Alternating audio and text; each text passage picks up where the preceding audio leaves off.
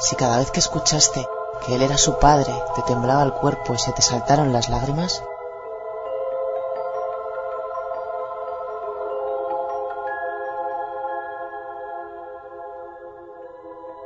Si ves que cada vez el anillo te posee más, si el mundo en el que vives no es suficiente para ti y tienes que rodearte de fantasía y magia,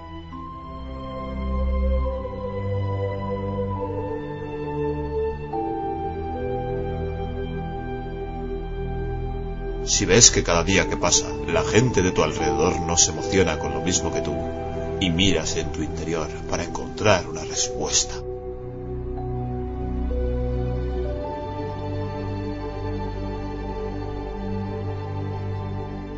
el mundo avanza y tú sigues ahí, parado, mirando, sintiendo, disfrutando de cada bestia, cada aventura, cada libro, cada película, cada serie, cada banda sonora, cada final, cada la héroe enardecido. Y nada de lo que hay en tu realidad te importa una maldita mierda.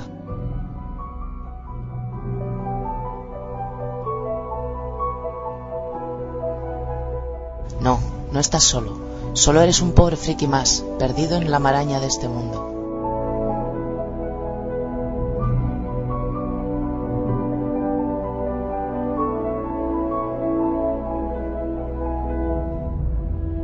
¿Estás preparado para escuchar Hello Freaky? El podcast más friki a este lado de la galaxia.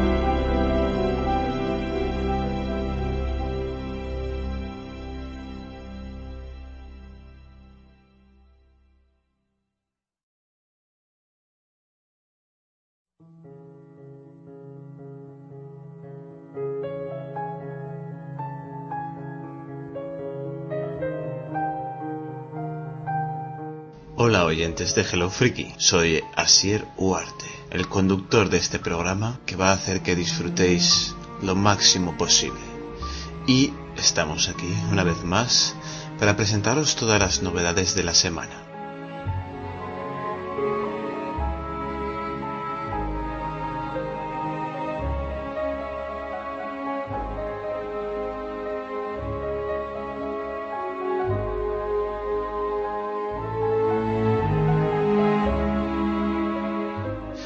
Traemos un programa cargadito de muchas cosas interesantes. Nuestro debate de cine, que hoy será sobre cine medieval, y también el debate de la serie de la semana, que en esta ocasión es Héroes de Tim Green. Y además otras cosas muy interesantes, como nuestras friki series, nuestras friki news y muchas otras cosas.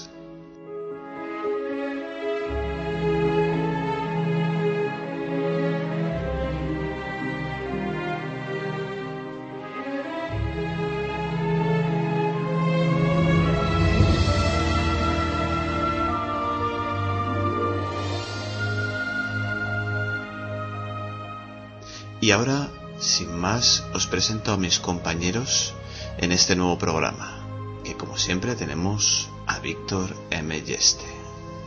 Muy bien, aquí estamos preparados para un nuevo podcast. Esta vez va a tener temática medieval y, bueno, también, ¿por qué no? Superpoderes.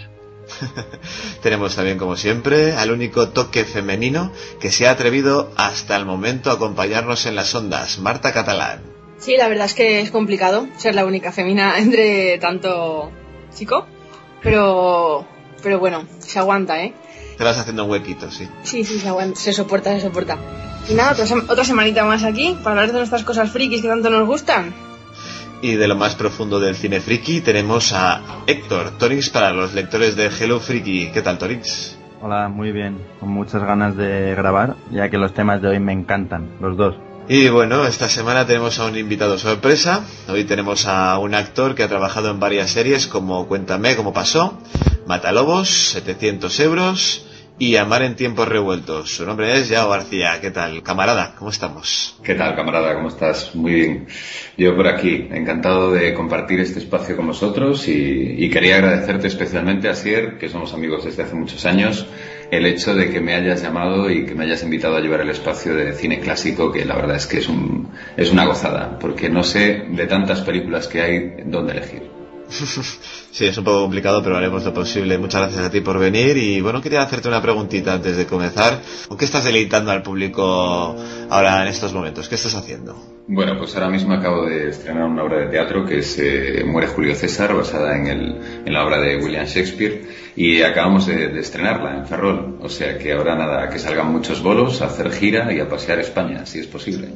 No, a ver si os animáis a, verla y si, si tenéis la posibilidad de verla ahí en Ferrol. Y bueno, ahora vamos a pasar con lo siguiente, que es nuestras recomendaciones, bueno, nuestras eh, películas o cosas que hemos visto, leído esta semana. Por ejemplo, vamos a empezar contigo, Víctor, ¿qué, qué, nos, ¿qué nos traes tú hoy? Bien, eh, primero comentaré las dos películas que vi anteayer, que fue en un cine de, de, de reestreno, y fue Sin Límites, Primero empezaré hablando de esa película. Es una película bastante entretenida, bastante, bastante buena. A mí me pareció que el guion estaba bien y que, bueno, algunos personajes sobraban, sobre todo la de la, la esposa del, del, protagonista. Pero bueno, me pareció que estaba entretenida y sin ser una obra maestra, pues bueno, no está mal. A mí también me gustó, la verdad, es una buena historia, pero bueno. Sí. Sí que no pasa de ser eso, de momento. También vi The Company Men, me pareció una película que retrataba bastante bien lo que es la vida de una persona que a, a, pasa de tener mucho dinero a ser un parado más. Y, pero lo malo que tiene es que al tratar de bastante de la economía y todos esos temas que a mí no me interesan particularmente, eh, me pareció una película un poco, un poco densa y un poco lenta. Uh -huh. Sí, sí, lo que pasa es que también me pareció que los personajes están un, un poco mal trabajados porque habían saltos en el tiempo ahí inexplicables en los cuales una pareja que estaba bien de repente estaba mal y no explicaban por qué y no sé. Parece que se, se les fue un poco de las manos el guion. Puede ser, suele pasar muchas veces hoy en día en las películas. ¿Qué? Eh, ¿Nos traes algo más? ¿Alguna sí, sorpresita sí, más? Que, quería re, re, he dejado para el final la película que más me ha gustado de toda la semana que he visto y uh -huh. es Destino Oculto. Me ha parecido un peliculón. A mí, me, a mí particularmente me ha encantado. Me ha parecido que Matt Damon lo hace genial, eh, que Emily Blunt me, me eh, lo ha hecho bien dentro de lo que cabe.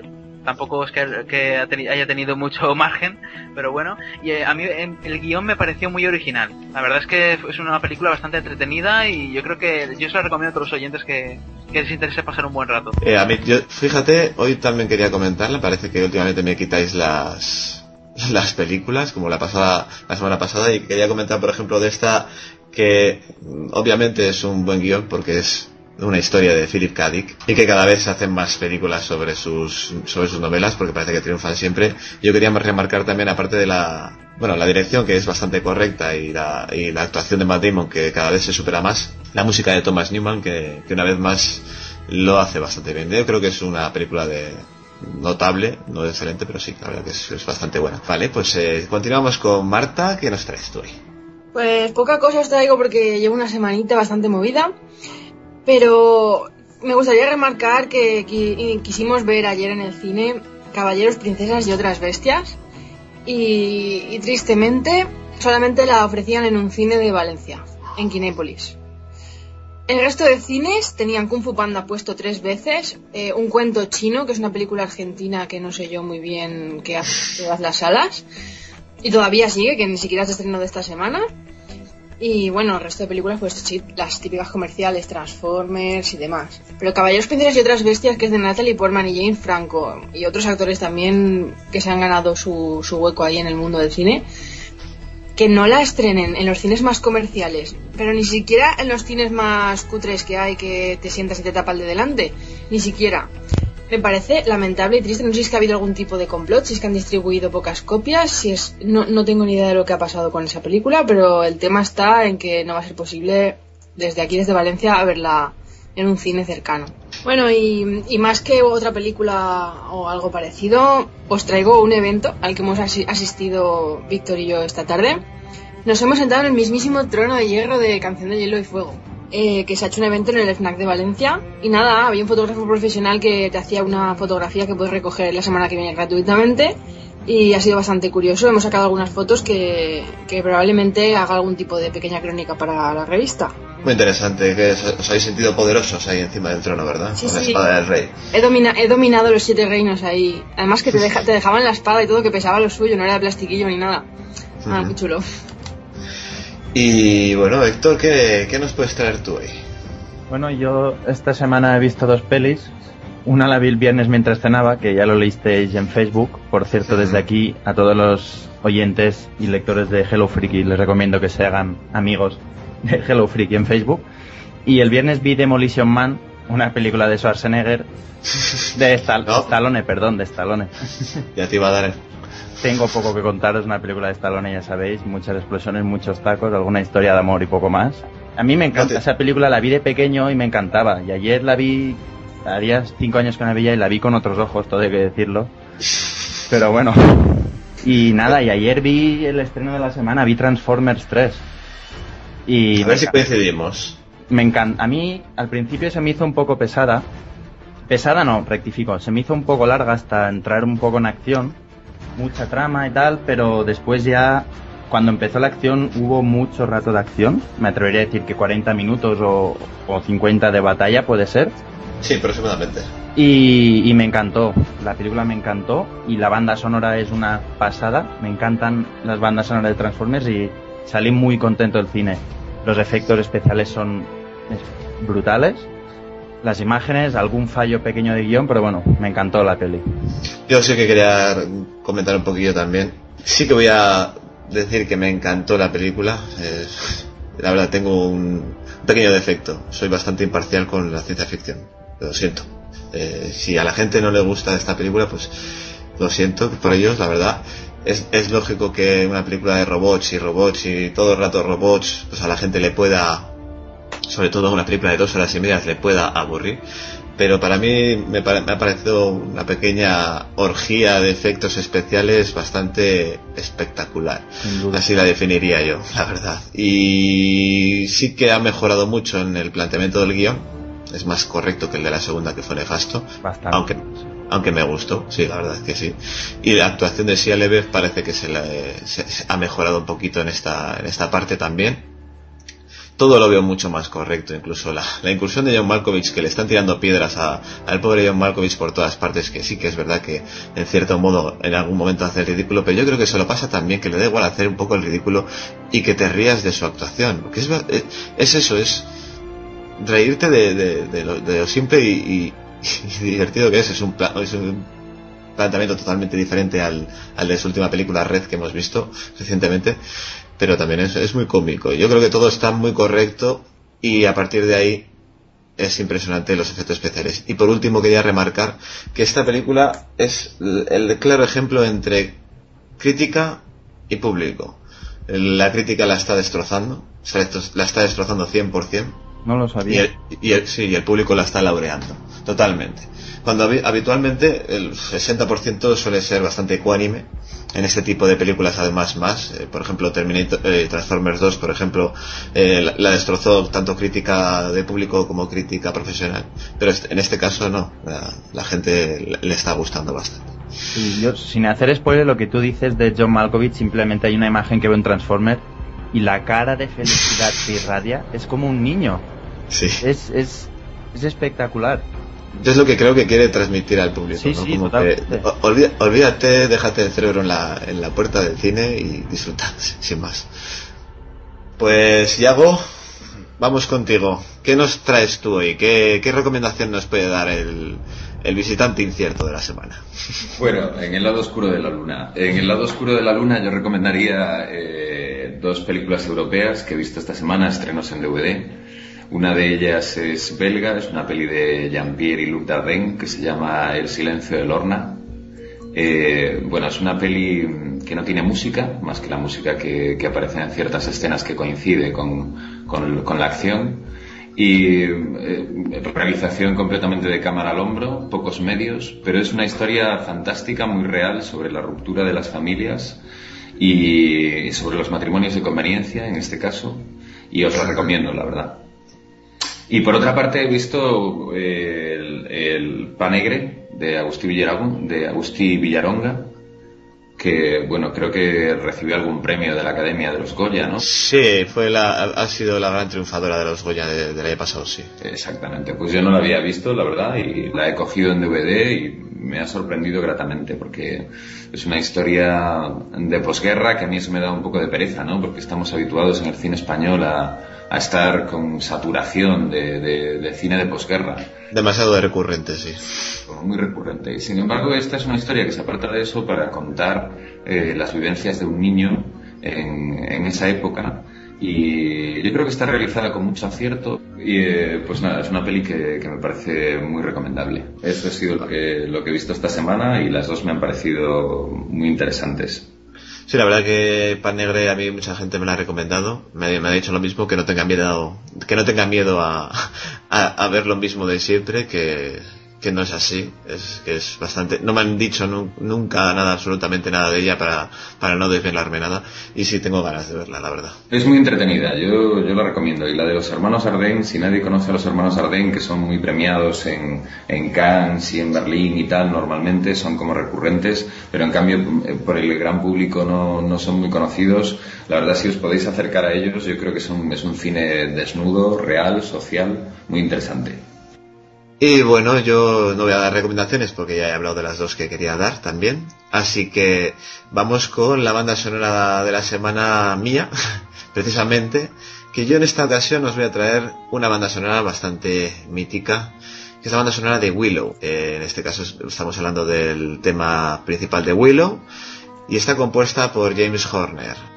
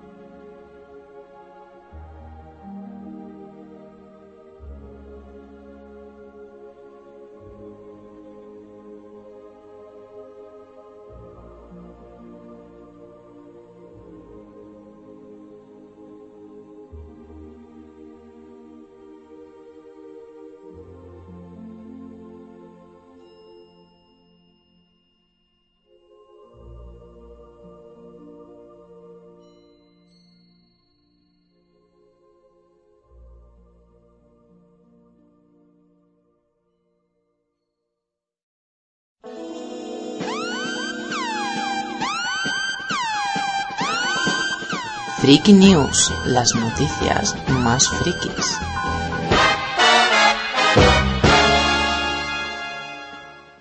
Continuamos con las Freaky News, así que vamos a empezar por ti, Héctor. ¿Qué Freaky News nos traes hoy?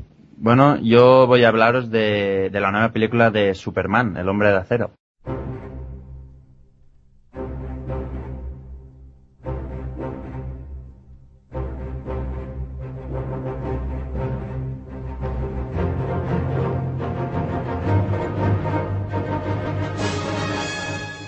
Bueno, como todos sabéis, esta película está dirigida por Zack Snyder, producida y producida por Christopher Nolan. Al ya conocido papel de Henry Cavill como Clark Kent, se han unido unos cuantos nuevos personajes al reparto. Se, se ha confirmado que Russell Crowe, el, el actor de Gladiator, para quien no lo relaciona ahora, será el encargado de interpretar a Jor-El, el padre biológico de, de Superman. También tenemos la actriz que interpretará a Lara, que es la madre biológica, y será Julia Ormond, conocida por, por el papel del curioso caso de Benjamin Button. Y también confirmados estaban ya de antes los, los padres en la Tierra de Clark, que serán Kevin Costner y, y Diane Lane. Y nada, eh, yo al menos estoy esperando con muchas ganas que llegue esta película. La verdad es que se, está, se están uniendo una cantidad de actores, aparte del peso de los actores. El peso de Christopher Nolan me da un, un buen feeling y aparte de, de Zack Snyder, que me gustan de momento todas sus películas, sin excepciones. Ya sé que alguno está pensando en Sucker Punch, sin excepciones, lo vuelvo a remarcar. Me he olvidado también hay un también eh, hay un papel nuevo para para Christopher Meloni que mm, yo no conozco mucho al actor y sé que actuó en Ley y Orden y en la película Infectados y no se sabe todavía qué papel hará en la película se rumorea que, que puede ser de los malos pero no se sabe todavía Vale, y vamos con la siguiente Freaky News. ¿Qué nos traes tú, Víctor?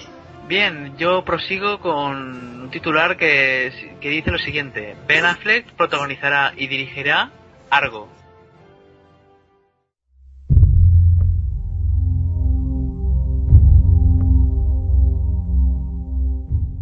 Parece que la jugada le salió muy bien con The Town, Ciudad de Ladrones, y Ben Affleck vuelve a dirigirse a sí mismo eh, en una película que se titulará Argo. John Goodman, Alan Arkin y Brian Cranston están ahora mismo en negociaciones para ver si se unen al reparto. El argumento eh, se basará en un artículo que fue escrito por Joshua Ber- Bearman en 1979. La CIA y el gobierno canadiense dieron una misión de rescate para seis personas que lograron huir de la embajada estadounidense que estaba siendo sitiada por grupos islamistas. Para ello, se crearon pasaportes falsos para sacarlos del país, de tal modo que dichos individuos se hicieron pasar por cineastas que prepararon un largometraje titulado Argo. Bien, Affleck será el agente Tony Mendez y del guion se encargarán Chris Terrio y, bueno, de la producción Josh Clooney. Pues la verdad que Ben Affleck cada día está en la dirección. Pues eh, por la crítica le están poniendo muy bien. eh, después de sus nefastas críticas como actor. Y parece que está saliendo de ese, pozo profundo que se había escarbado el mismo con, con Daredevil. Y vamos ya con Marta que nos trae alguna alguna freaky new calentita. A ver qué nos traes. Pues os traigo el próximo proyecto de, Steven Spielberg, eh, Caballo de Batalla, que viene con un primer tráiler.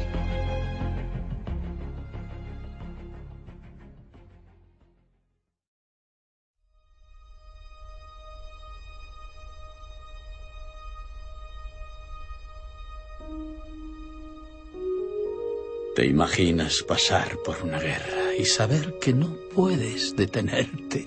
Tienes que mirar siempre hacia adelante o no volverás a casa. Steven Spielberg ha revelado por fin el tráiler de War Horse, Caballo de Batalla, su nueva producción. Cuenta con un guion de Richard Curtis y Lee Hall y un reparto formado por Emily Watson, David Thewlis, Peter Mullan, Neil Sarstrup, Tom Hiddleston, Jeremy Irving, Benedict Cumberbatch y Toby Kebbell.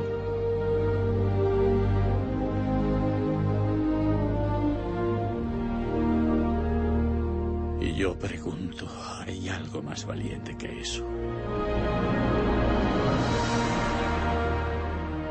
Se estrenará el próximo 28 de diciembre, tan solo cinco días más tarde que otra película de Steven Spielberg, también del mismo director, Las aventuras de Tintín, El secreto del unicornio. Esto demuestra el grandísimo talento del director, que no teme enfrentarse a sí mismo en la batalla de la recaudación en una de las épocas más prolíficas en este aspecto. Sí, la verdad es que yo creo que es una, una noticia sin parangón el hecho de que compita con dos superproducciones que sabemos que son super exitosas y que todo el mundo va a ir a ver, un director contra sí mismo. Es una cosa que yo creo que no he visto en mi vida.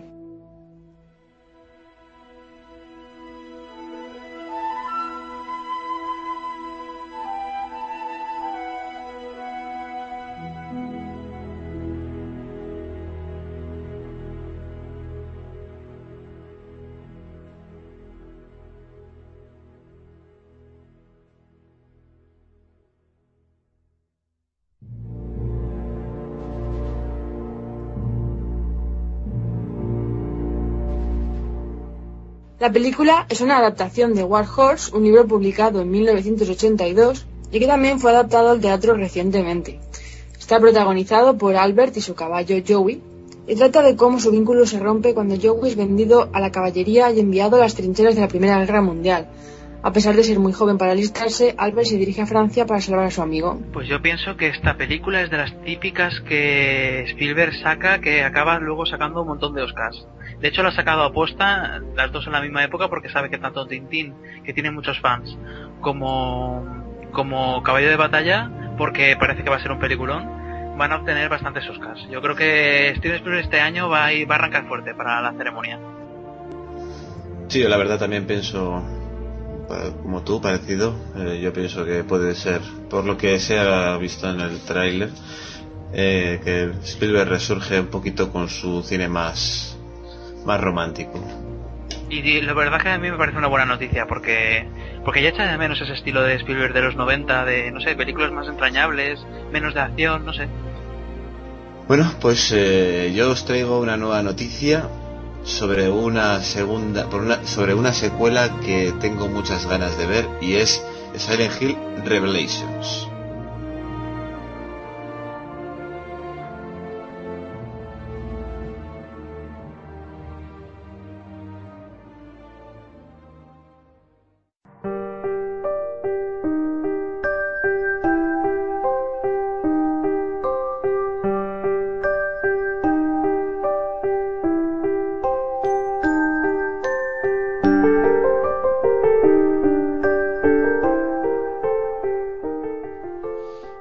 bueno, la noticia trata de la primera tanda de imágenes que os podemos traer de la película Silent Hills, que aquí se, titulará simplemente Silent Hill 2, dirigida por Michael J. Bassett y protagonizada por Adeline Clemens, Kit Harrington, Rada Mitchell, Sean Bean, Deborah Cara Unger, Carrie Ann Moss y Malcolm McDowell. Tras la versión de Christopher Gans, la gran versión del 2006 que puso la piel de gallina a muchos, esta vez tendremos también como protagonista, aparte de a Clemens, por supuesto, a Kit Harrington, que quizá os suene por encarnar a John Nieve en la serie de Juego de Tronos.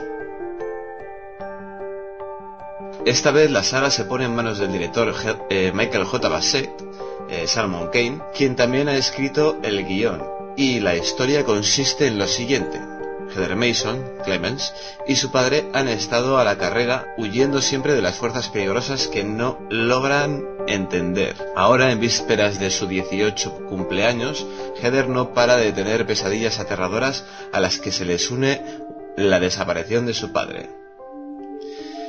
Bueno, yo pienso que por las eh, imágenes que tenemos del set, que son bastante mm, tétricas, graciosas, un poco así eh, preocupantes si fuera el director, eh, vemos una estética bastante parecida a la primera parte, que la verdad yo mm, me encanta la primera parte y espero que que deje un listón bien alto. Y una otra cosa de agradecer es que parte del plantel protagonista siga estando en esta segunda parte. ¿Qué os parece a vosotros, chicos? Pues yo opino que esta película va a estar muy bien. No sé, a mí la primera me gustó mucho y la verdad es que esta película la, espero con bastante ilusión. Aunque yo espero que no hagan el típico argumento que sacan secuelas que la, la, cagan. por decirlo de una manera. Eh, yo pienso que, bueno, que si ha pasado tanto tiempo después de la primera es porque imagino que se habrán currado un guion que merezca la pena, ¿no? Porque si no, yo habrán sacado un guion más facilito. La verdad es que lo que me llama la atención sobre todo es que tiene varios actores de Juego de Tronos y, y bueno, eso puede ser uno de los motivos que me lleve a ver a verla. Bien, y vamos con la siguiente noticia, chicos. Eh, en este caso, vamos con Héctor, que nos trae una gran noticia para todos los seguidores de la animación. Pues yo os traigo un rumor que parece que va cobrando fuerza y os hablo de, de Toy Story.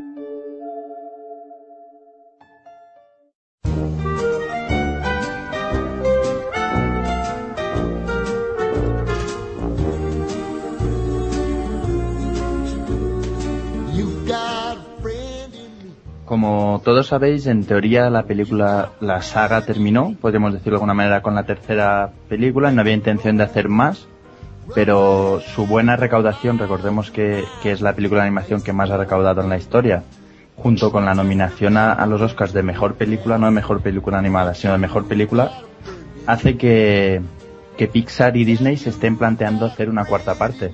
De hecho, Tom Hanks, el otro día en la, BB en la BBC News, dijo una frase que, que, da a entender que sí. Según él, creo que se estaba, cree que se estaba trabajando en ella y que sí que se haría.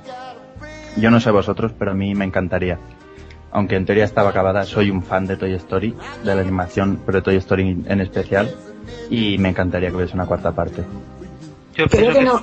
yo pienso que si el guion merece la pena, vale, pero como que no se inventen un guion por avanzar simplemente por hacer una más, porque es que para estropear una saga que ya quedó muy bien, que no sé, hay que tener mucha mucho cuidado, ¿eh? Hombre, a mí me gustaría seguir viendo las aventuras de nuestros amigos los juguetes, esta vez con Bonnie, con la niña a la que Andy pues legó esos juguetes que que la habían acompañado durante toda su infancia. Sí que me gustaría verlo, la cría parece bastante entrañable y además que nunca está de más si la hacen bien, sobre todo si la hacen bien, una película que, que a todos nos ha emocionado tanto. Yo creo que con la... Que estoy es con Víctor. Eh, si el guion es bueno, sí. Si no, para destrozarla, no. No sería la primera saga que destrozan, recordemos, Piratas del Caribe. Pero también creo que, que Pixar y Disney se hacen una cuarta parte. Estoy seguro de que harán un buen guion. Yo creo que Pixar tiene la calidad suficiente como para no cagarla. Es más, nunca, de momento para mí, la han... Bueno, han bajado el nivel solamente Cars. con, con Cars, solamente con Cars, pero bueno, eh, todo el mundo tiene algún pequeño desliz, pero aún así eh, tiene su, su calidad media, inclusive Cars. Así que yo, yo tengo mucha Bien, confianza. que a mí me parece que el final fue perfecto y que cualquier cosa que pudieran añadir ya tiene que ser extremadamente buena para que mejore ese final. Yo pienso que, que como quedó, vamos, a mí por lo menos me gustó mucho. Yo creo que ahí debería quedarse la cosa, ¿no? Por no estirar más el chicle se va a romper. Bueno, continuamos con tu noticia, Víctor. Sí, bien, eh, mi última noticia, de la última noticia de este podcast va a ser una noticia que yo creo que va a, a sorprender a muchos fans de Marvel. Y es que, bueno, sorprender. Digamos que al menos le va- les va a agradar. Y es que va a haber Thor 2.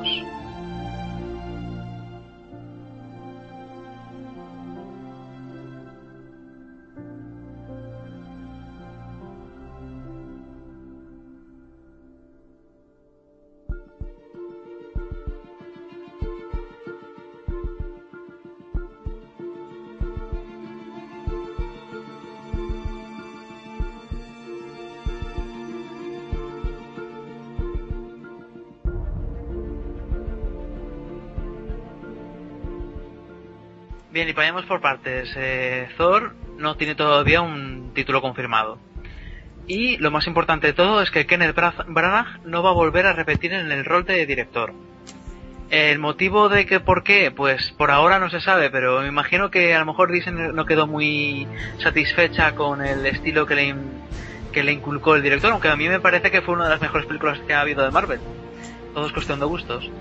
Por ahora se sabe que se podría estrenar para 2013 más o menos y que, bueno, que antes ya sabéis que vamos a poder disfrutar de, Thor en Los Vengadores. Así que se harán las apuestas. Ah, ¿Qué, pensáis vosotros que va a ser esta película y por qué Kenneth Branagh, Branagh no vuelve a repetir como director? Yo creo que, que quizá Kenneth Branagh no repita como director porque él mismo no quiera repetir con un proyecto que pues tan tan encasillado por así decirlo. Normalmente cuando un director pilla una saga se cansa cuando termina una película y sigue con otras cosas. Eso lo vemos que ha pasado en Harry Potter, en Crepúsculo y en otras. No pasó lo mismo con Spider-Man, por ejemplo, con Sam Raimi, me parece recordar, pero yo me imagino que será porque el hombre tendrá otros proyectos, querrá hacer otro tipo de películas que estén alejadas de esta temática y quizás sea por eso. Y de todas maneras, yo pienso que los directores hoy en día, eh, para mí, eh, la, la mayoría de ellos están haciendo más mal que bien en no repetir eh, pues segundas partes, terceras partes, principalmente porque gracias a ello vemos cada vez peores segundas partes, terceras partes, eh, inclusive eh, con Harry Potter, inclusive con Crepúsculo, inclusive con todas las sagas que no han seguido los directores.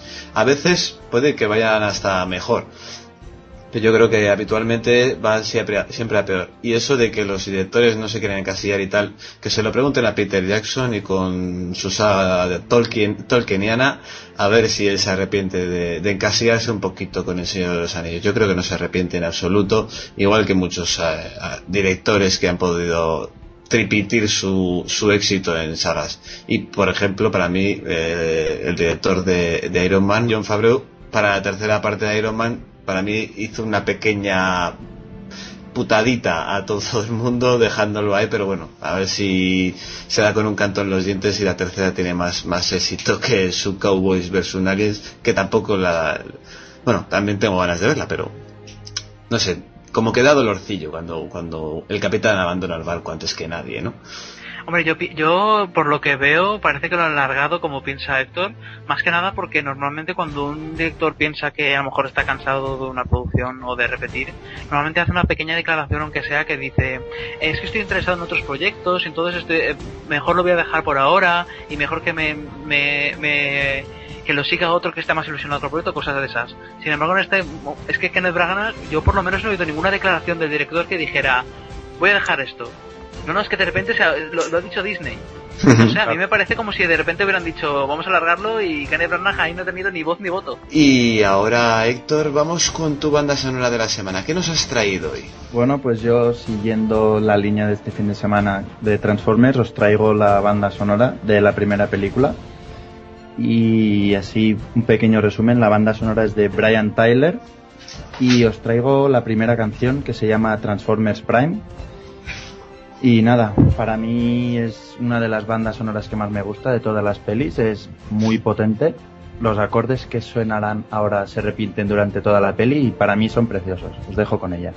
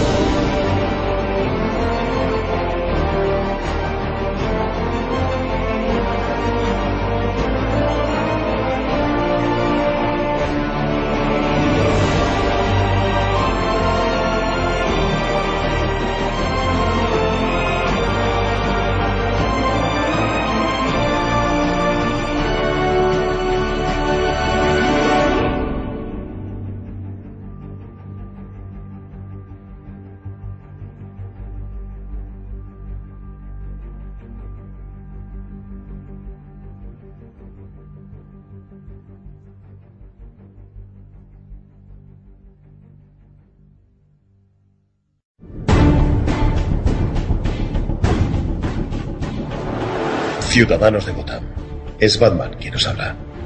Esta noche debéis protegeros del mal que nos atenaza. Esta noche debéis escuchar la órbita de Endor.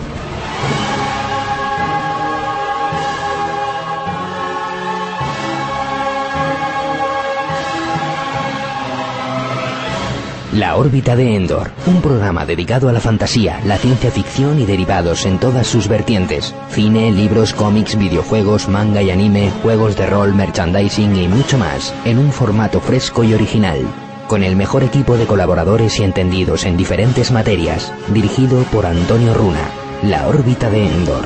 Mucho más allá del simple friquismo.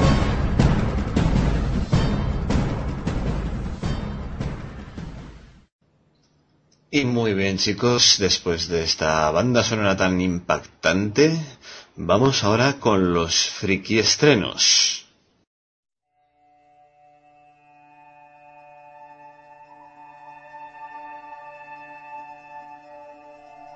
Friki estrenos. Los avances de las películas más esperadas.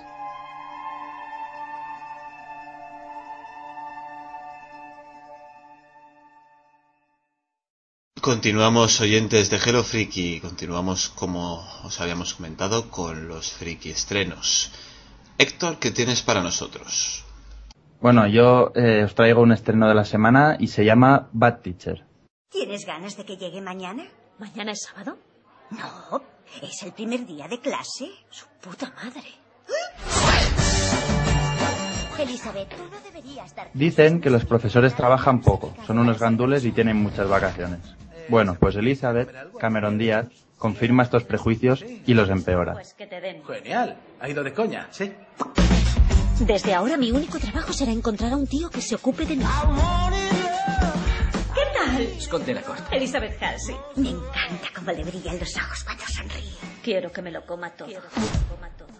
Ella, además, insulta a los alumnos, es vengativa y se coloca de vez en cuando. Su sueño es encontrar a un marido guapo y rico que la mantenga y le evite tener que levantarse temprano todas las mañanas. Pero con su carácter es difícil seguirle el ritmo. Cuando es abandonada por su último novio, Elizabeth pone en su punto de mira a un apuesto profesor llamado Scott, Justin Timberlake, por el que también suspira la hiperactiva y alocada Amy, Lucy Punch. Paralelamente, el estrafalero profesor de música, Russell Gettis, Jason Segel, se sentirá atraído por Elizabeth. Crepúsculo, que hemos comentado en clase. No se la lances a ella, sino contra ella. ¡Dale, venga, dale! Tú, cabrón. ¿Me lo firmas? Cógeme las pelotas.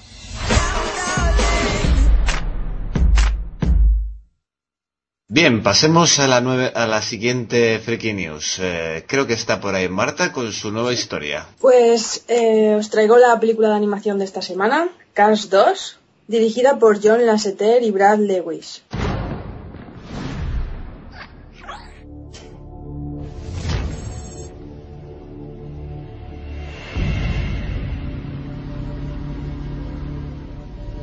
Este sitio hace que el Triángulo de las Bermudas parezca un parque acuático.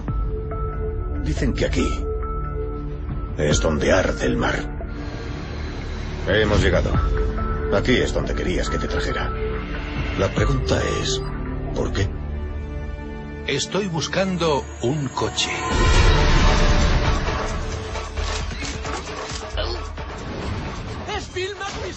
El supersónico Rayo McQueen, con la voz original de Owen Wilson y su querida, fiel e inseparable compañera la grúa Mate, deciden embarcarse en un largo viaje al extranjero con el objetivo de participar en el Campeonato del Mundo de Velocidad, donde se escogerá el coche más rápido del planeta. Rayo McQueen está seguro de conseguir la victoria, pero todo se tuerce cuando unos malvados vehículos involucran a Mate en un asunto de espionaje internacional. Bienvenido al Grand Prix. Creo que no me he presentado. Finn McMissile, inteligencia británica. Tómate. Inteligencia del montón. Próximamente vais a ayudarme. ¿Qué? En una carrera que les llevará alrededor del mundo. ¡Tomo, arigato! ¡Hola, hola! Bienvenidos a la Terminal Internacional. Otra vez. Vivirán más emociones. Oye, esto no es Radiador Springs. Eh, pierdo aceite. Me voy al baño. Lo siento, señora. Más peligros. Ahí está. Entonces empieza una frenética persecución por las calles de las principales ciudades de Japón y Europa que les hará perder un tiempo precioso, tiempo que quizá les impida llegar al campeonato. No tendrán más remedio que poner al máximo las revoluciones de sus motores. Atacantes aproximándose.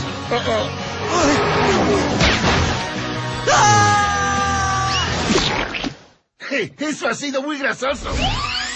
Cars 2. Sí, un poquillo de karate. No me lo puedo creer.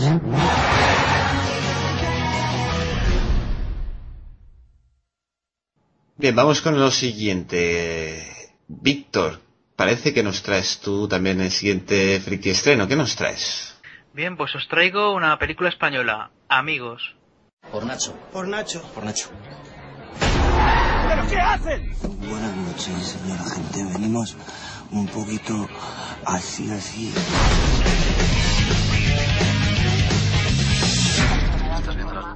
La firme amistad entre tres amigos se pondrá a prueba en el momento en que se enteran de que un antiguo compañero de infancia ha fallecido y les ha dejado su herencia. Para hacerse con ella deberán participar en una apuesta planeada por el difunto. Esto desembocará en una loca espiral de competitividad que hará para que las vidas de los protagonistas se transformen para siempre. la apuesta quien acumule más audiencia en televisión. ¿Qué tipo de apuesta es esta? Que yo no voy a salir en la televisión. Porque quiero entrar en Gran Hermano. Bien, esta película está dirigida por Borja Manso y Marcos Cabotá. Y está protagonizada por Ernesto Alterio, Diego Martín, Alberto Lozano, Goya Toledo y Manuela Velasco. Señor, por favor.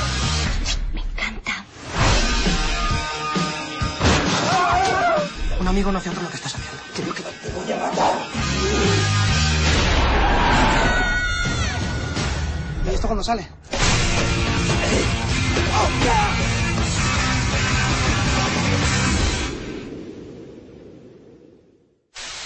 Tú no vengas aquí a chupar plano ahora, ¿eh? A continuación, compañeros de Hello Freaky, os traigo el siguiente fake estreno de la semana. Se titula Beginners, los principiantes. Arthur, desde ahora vivirás conmigo, ¿vale? Este es el baño. Esto de aquí es el salón. Este es el comedor, donde la gente entra a veces y come. Oye, tú y yo estamos solos, así que más te vale aprender a hablar conmigo. En esta producción, eh, dirigida por Mike Miles, tenemos como eh, en el reparto a Iwan McGregor, Melanie Laurent, Goran Bisnik y Christopher Plummer. Beginners explora el humor, la confusión y el amor a través de la creciente madurez de Oliver Phelps. Ewan McGregor, que conoce a la irreverente e impredecible Anna, que es Melanie Laurent, pocos meses después del fallecimiento de su padre, Hall Phelps, Christopher Plummer. Ya lo era mientras estaba casado. Oliver, he conocido a una chica. Tú me guías y yo conduzco. Por ahí. Diga. Oliver. En la discoteca hoy han puesto una música estupenda. Gracias a esta revelación, Oliver se acuerda cada vez más de su padre, que después de morir la esposa con la que vivió 45 años, salió del armario para disfrutar de una vida gay plena y llena de energía con Andy, Goran Bisnik, un hombre mucho más joven que él. Decírselo a todo el mundo. Antes de Ana tuve cuatro relaciones serias y dejé que todas fracasaran. La tremenda honradez de Hal hizo que padre e hijo sintieran mucho más próximos que antes. Ahora Oliver se esfuerza en amar a Ana con el valor, el humor y la esperanza que su padre le legó. La mitad de las personas cree que las cosas nunca saldrán bien y la otra mitad cree en la magia.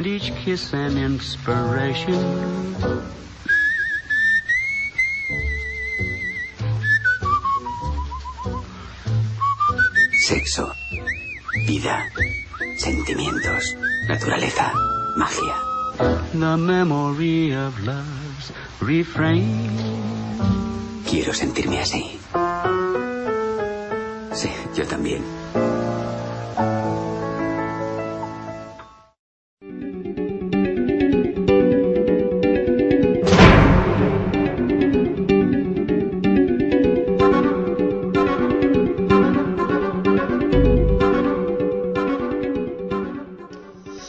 Y ahora os voy a dejar a mis compañeros de Hello Freaky, a Víctor, Marta y Héctor, para que nos digan qué películas van a ver este fin de semana. Yo lo tengo claro, como no he visto Cars, ni la pienso ver, porque por ahora creo que va a ser la única película de Pixar que no voy a ver, no me apetece, Se- seamos sinceros, eh, yo veré Bad Teacher. Tengo ganas de ver a... Bueno, una película que no creo que sea muy buena, pero que por otra parte tampoco creo que sea muy mala. Espero, vamos. ¿Y Héctor, qué, qué tienes en mente? Yo, sabiéndome muy mal este fin de semana, toca estudiar porque el lunes tengo examen, el jueves otra vez y me parece esta semana no hay cine. No vas a tener este, este fin de semana cinéfilo entonces. Bueno, no. es una pena. Leer libro, pero cine no. Pues a mí me gustaría ver Bad Teacher, porque sale el actor que encarna a Marshall en How I Met Your Mother, como conocía vuestra madre. Lo que no sé si tendré alguien que me acompañe a verla. Y- porque Cars 2 seguro que no tengo a nadie que me acompañe a verla. La primera la vi, la 2 no me importaría verla, pero como los coches no me gustan, la verdad es que es la película de Pixar que menos me gusta. Pues eso, iría a ver Bad Teacher. Depende todo de la compañía y si no, pues sesión de cine casera. Pues yo pienso que, bueno, Cars 2 parece, por lo que he visto y lo que he oído, que mejora un poquito la, la precuela, lo que sería Cars 1, que es simplemente una historia bastante simple en comparación con esta segunda parte, que ya tiene más, parece que tiene algo más de contenido, pero aún así yo creo que intentaré ver The Beginners y también tengo la posibilidad de que alguien me acompañe a verla. O si no Bad Teachers. Yo creo que cualquiera de esas tres serían bastante óptimas para, para ver en el cine este fin de semana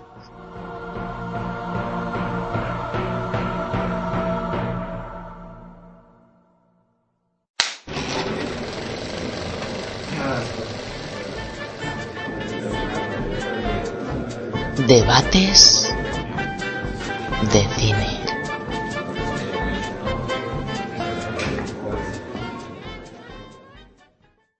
Y vamos a comenzar con el debate de la semana. En este caso tenemos los tiempos medievales en el cine.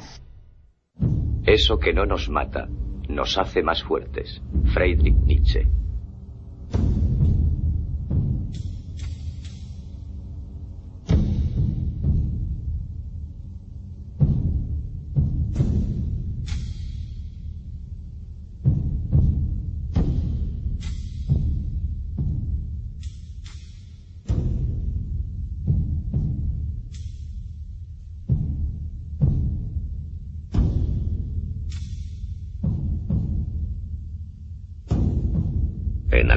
Tiempos, cuando los océanos separaron el Atlantis y surgió el amanecer de los soles de Aries, hubo una época increíble en la que Conan estaba destinado a llevar la joya de la corona de Acrilonia sobre unas tierras en peligro.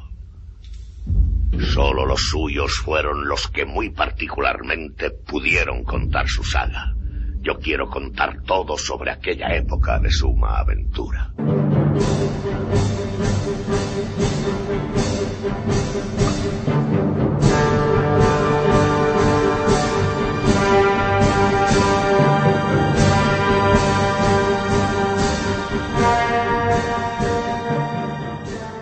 Bien, vamos a comenzar yo creo por catalogar las películas. Yo creo que vamos a poner dentro de, de las películas medievales unos subgéneros, porque es muy extenso y, la verdad que cada día es un es un género que no, no muere nunca, que no ha muerto nunca y que de vez en cuando una película lo rescata.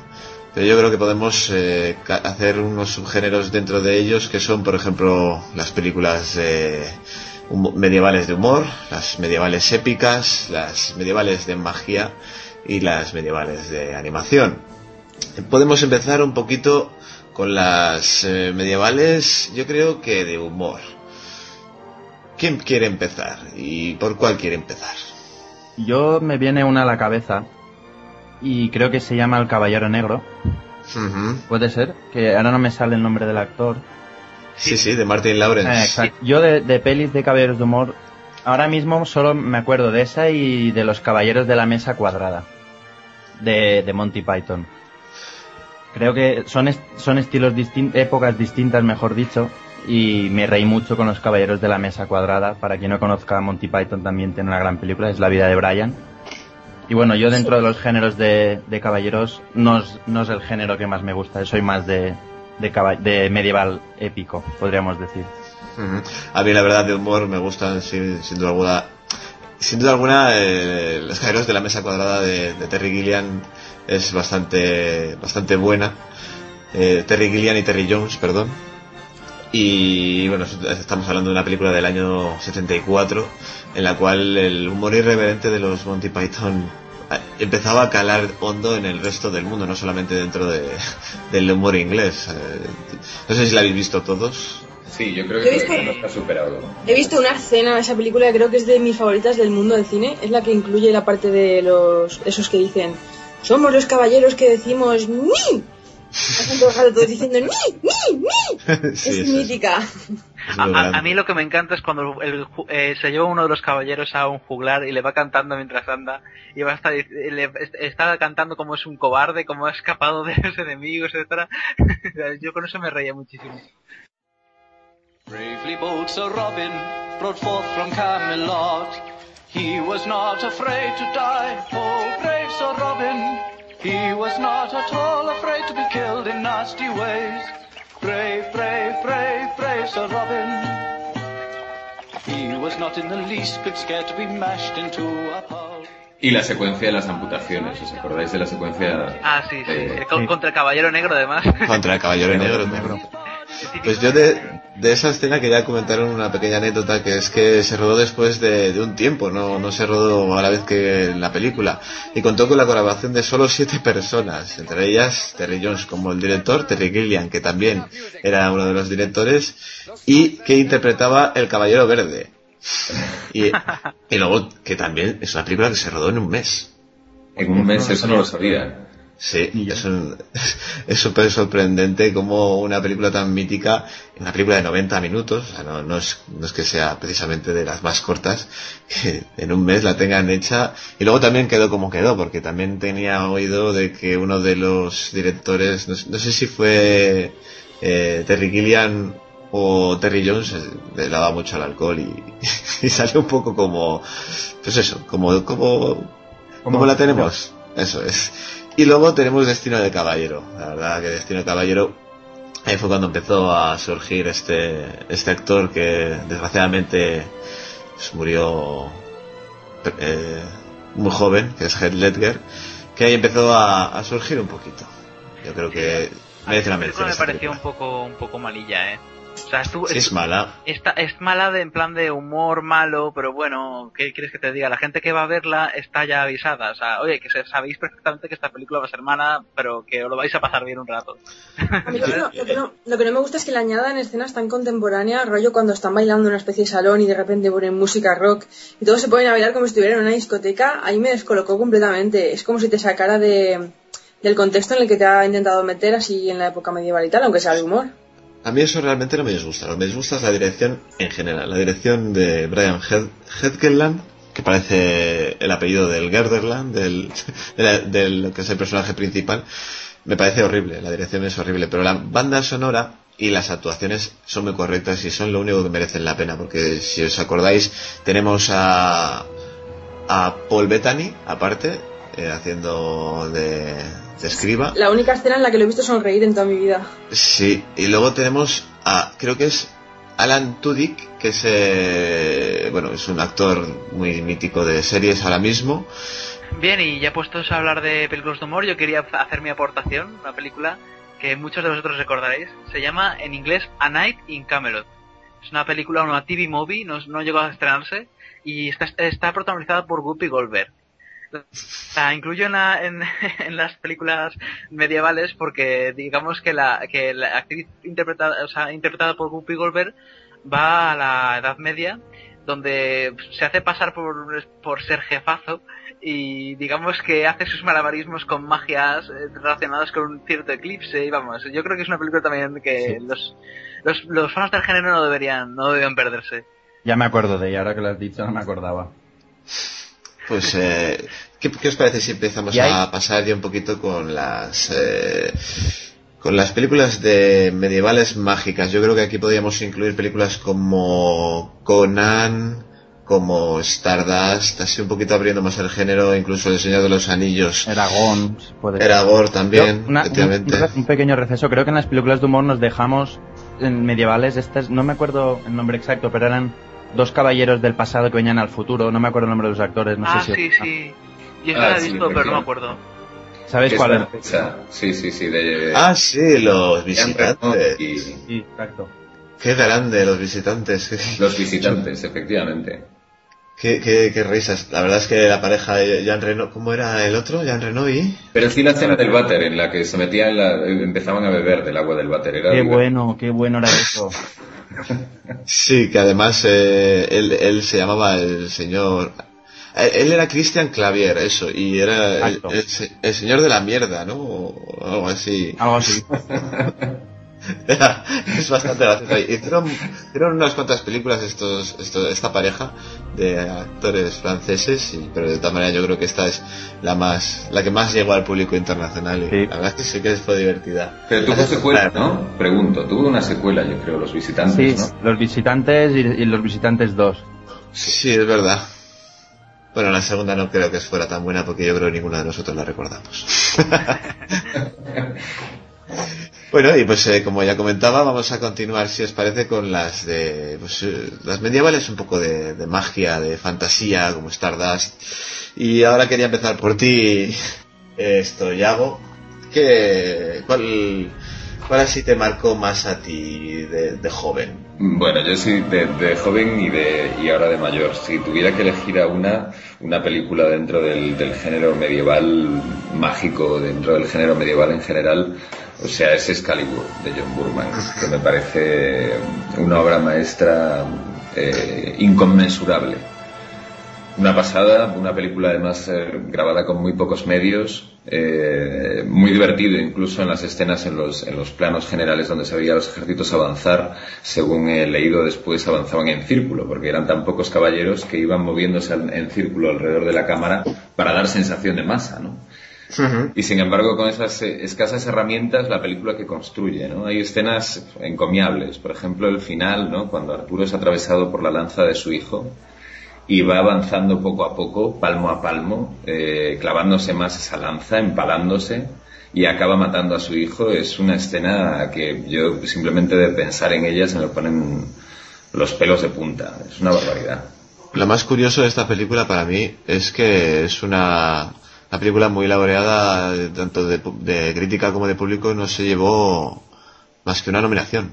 Y eso que tiene un reparto también excelente. Por cierto, hay muchos actores ahí que, que hacen papeles pequeños. Está eh, Gabriel Barnes, ¿no? Está... Sí, Gabriel- Liam, Liam Neeson, Helen Mirren.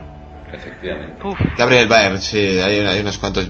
Pero bueno, que realmente no se llevó más que una nominación a la mejor fotografía y ni siquiera lo, ni siquiera lo ganó el premio. Es curioso con cómo es el mundo de, las, de los premios también. Pues a mí me encantaba y me encantará siempre la Lady Halcón, sí. La chica esta que era, era que por las noches se convertía en halcón, ¿verdad? Sí. Una de las primeras películas, si no recuerdo mal, de Michelle Pfeiffer. Que salía jovencísima y preciosa. Y Matthew Broderick, en el año 85, con Rutger Hauer también, que, que también estaba hecho un pipiolo. Un actor muy infravalorado, Ru- Rutger Hauer. La verdad que sí, que esa, esa, esa película eh, es que fuera muy muy buena, pero sí que tiene su Es punto de nostalgia. Sí, eso es. Bien, pues eh, Víctor, ¿que ¿alguna que quieras comentar tú? en mi caso me gustó, dentro de lo que cabe, me gustó Tiempo de Brujas. Es una película Sí. más, más, más actual, pero bueno, Nicolas Cage estuvo a la altura, Ron Perlman como siempre genial y Stephen Graham, no sé, yo creo que fue una película que dentro del género fantástico, eh, también con toques medievales, etcétera, a mí, a mí me gustó mucho. Dentro de su rol, siempre, siempre, siempre Ron Perlman lo clava, siempre. No, no sale mucho de su rol, es como el Bruce Willis de, de los secundarios, pero eh, no sé, lo, lo, lo hace muy bien, es muy. es- tiene su carisma. Y bueno, yo quería pues eh, traer, en este caso me quedo con Willow, una película del 88 dirigida por Ron Howard y con un reparto, con un Val Kilmer, yo creo que de lo mejorcito que, ha hecho Val Kilmer. Eh, si no estoy muy, muy a lo lejos de, de estar en lo cierto. Creo que George Lucas fue el guionista principal. Y la verdad que para mí es una de las películas referentes dentro de la magia y hechicería de, de- del mundo fantástico. Luego también hay que remarcar tuvo también dos nominaciones. Y no sé, eh, ¿qué os pareció a vosotros esta película? Maravillosa, maravillosa. Willow, maravillosa y con una banda sonora estupenda. Muy bien interpretada. Willow, vamos. sí, Muchas de las escenas, estupenda. Una gran película. Yo la vi en el cine, además, en su estreno. Sí, yo también, yo también la vi en el cine. A mí me la- sacaban mis padres de la tele. No tenía edad todavía para ir al cine, yo creo. Y bueno, Héctor, ya veo que, que nos faltas tú. ¿Qué, qué, qué película quieres traernos? Yo con ma- de magia me quedo con, con dos películas, con dos libros, mejor dicho. Eh, la primera es Narnia, que es de, de Lewis, que era compañero de Tolkien. De hecho, escribían juntos en una pequeña cafetería de Oxford. Y puede que no sea la mejor, pero bueno, es me encanta, la- me, me encanta la peli, las pelis y los libros están bien. Y la otra es de Eragon, que me gustó mucho la banda sonora, me entró mucho por ahí. Y aunque solo hay una peli, por ahora son tres libros y me quedo con esas dos. Hombre, yo creo que las crónicas de Narnia, mm, desde que lo ha dejado Disney, ha levantado el vuelo, porque el, el viajero del alba, la verdad que le pega un buen repaso a cualquiera de las otras dos. Y no creo que sea por Disney, pero bueno, eh, se nota que ha habido ahí algún cambio. Sí. La, la verdad que la primera, la segunda es para mí un poco horrible. La primera, la primera deja, eh, pues, pues deja entreabierto que puede, puede llegar a estar bien. Pero Eragor, ahí yo no estoy de acuerdo. Eragor, la verdad que me, me pegó un- una buena decepción después de leer los libros que tienen bastante más carga. Sí, por eso te he dicho que me quedo más con los libros que, que con las pelis. A, a mí yo me llevé las manos a la cabeza, sobre todo con la digievolución del dragón. la digievolución. Sí, sí, o sea, fue en plan de se pone a volar el dragón y hace pum y se convierte en un dragón media- de mediana edad, pum y se convierte en un dragón súper enorme. A mí me pareció bastante pff, gratuito. Sí, no, es como hacer una... pues, No, no sé cómo decirlo, no sé cómo explicarlo. Si lees el, li- si lees el libro y ves la película, es como... Claro, por eso, por eso digo que no son las mejores pelis, pero como me gustaron los libros y por hacerle un guiño a Tolkien así al final, oculto por Lewis. Bueno, yo quería también, por último, remarcar una de estas que para mí, yo, yo sé que la- también la crítica la, la machacó mucho, pero es que a Robert Zemeckis últimamente le machacan mucho, y para mí es Beowulf, que también me gustó mucho, es toda entera en 3D, pero yo hasta que, desde que empecé a ver las primeras imágenes hasta que la vi no me enteré de que era en 3D, o sea, bueno, vamos a decirlo más correctamente, en CGI. Eh, al principio yo pensaba que eran actores reales, hasta que luego vi a los actores reales y no tenían nada que ver. Pero bueno, eh, para mí lo que se hizo en esa película tiene, tiene una mención y es que principalmente la banda sonora me parece espectacular y en segundo lugar es para mí un hito el 3D que se, que se utilizó. Bueno, el CGI, vuelvo a corregirme.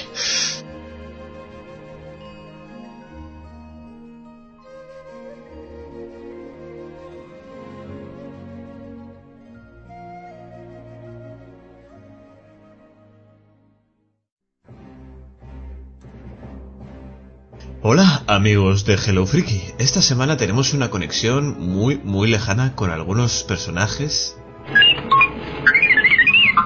¿Qué dices R2? No, no, ahora no te toca. Sí, me caes mejor que el Wookiee.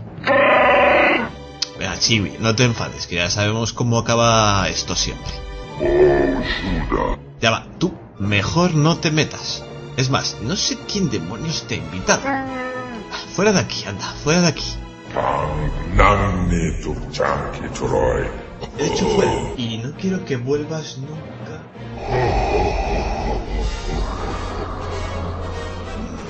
Eh, ¿Tú qué haces aquí? Nadie te ha...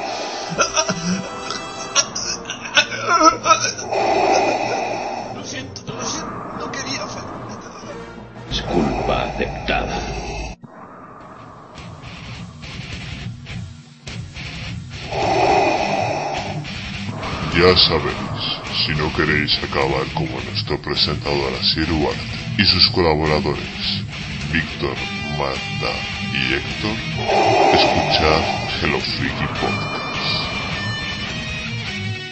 Para enteraros de toda la actualidad friki de la semana y no morir en el intento.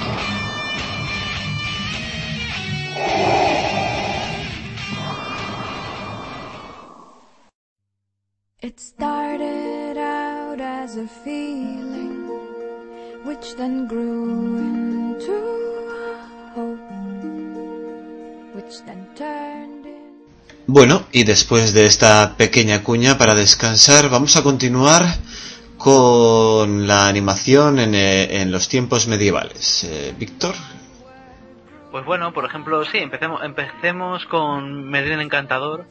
Es una película de Disney de 1963, así que tiene su tiempo. Y básicamente nos cuenta la, la historia de Arturo, Merlín y, bueno, y Excalibur, como no. No sé, es una película que sobre todo está bien para los niños pequeños, porque a la gente de nuestra edad mucha le parecerá demasiado infantil. A mí por lo menos me lo pareció cuando la, la revisioné hace poco.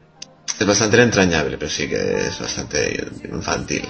Sí, sí, o sea, hay que verla pensando que es para niños pequeños, no es para... no- nos hemos acostumbrado, o más bien mal acostumbrado, por decirlo de alguna manera, eh, a que la animación de hoy en día esté también in- dirigida más bien a la gente también mayor y la gente que también lo pueda disfrutar, la gente de mayor edad, pero sin embargo, claro, las, las de antes, las de hace años no son así. Pues eh, vamos a continuar. Marta, ¿cuál nos quieres traer tú?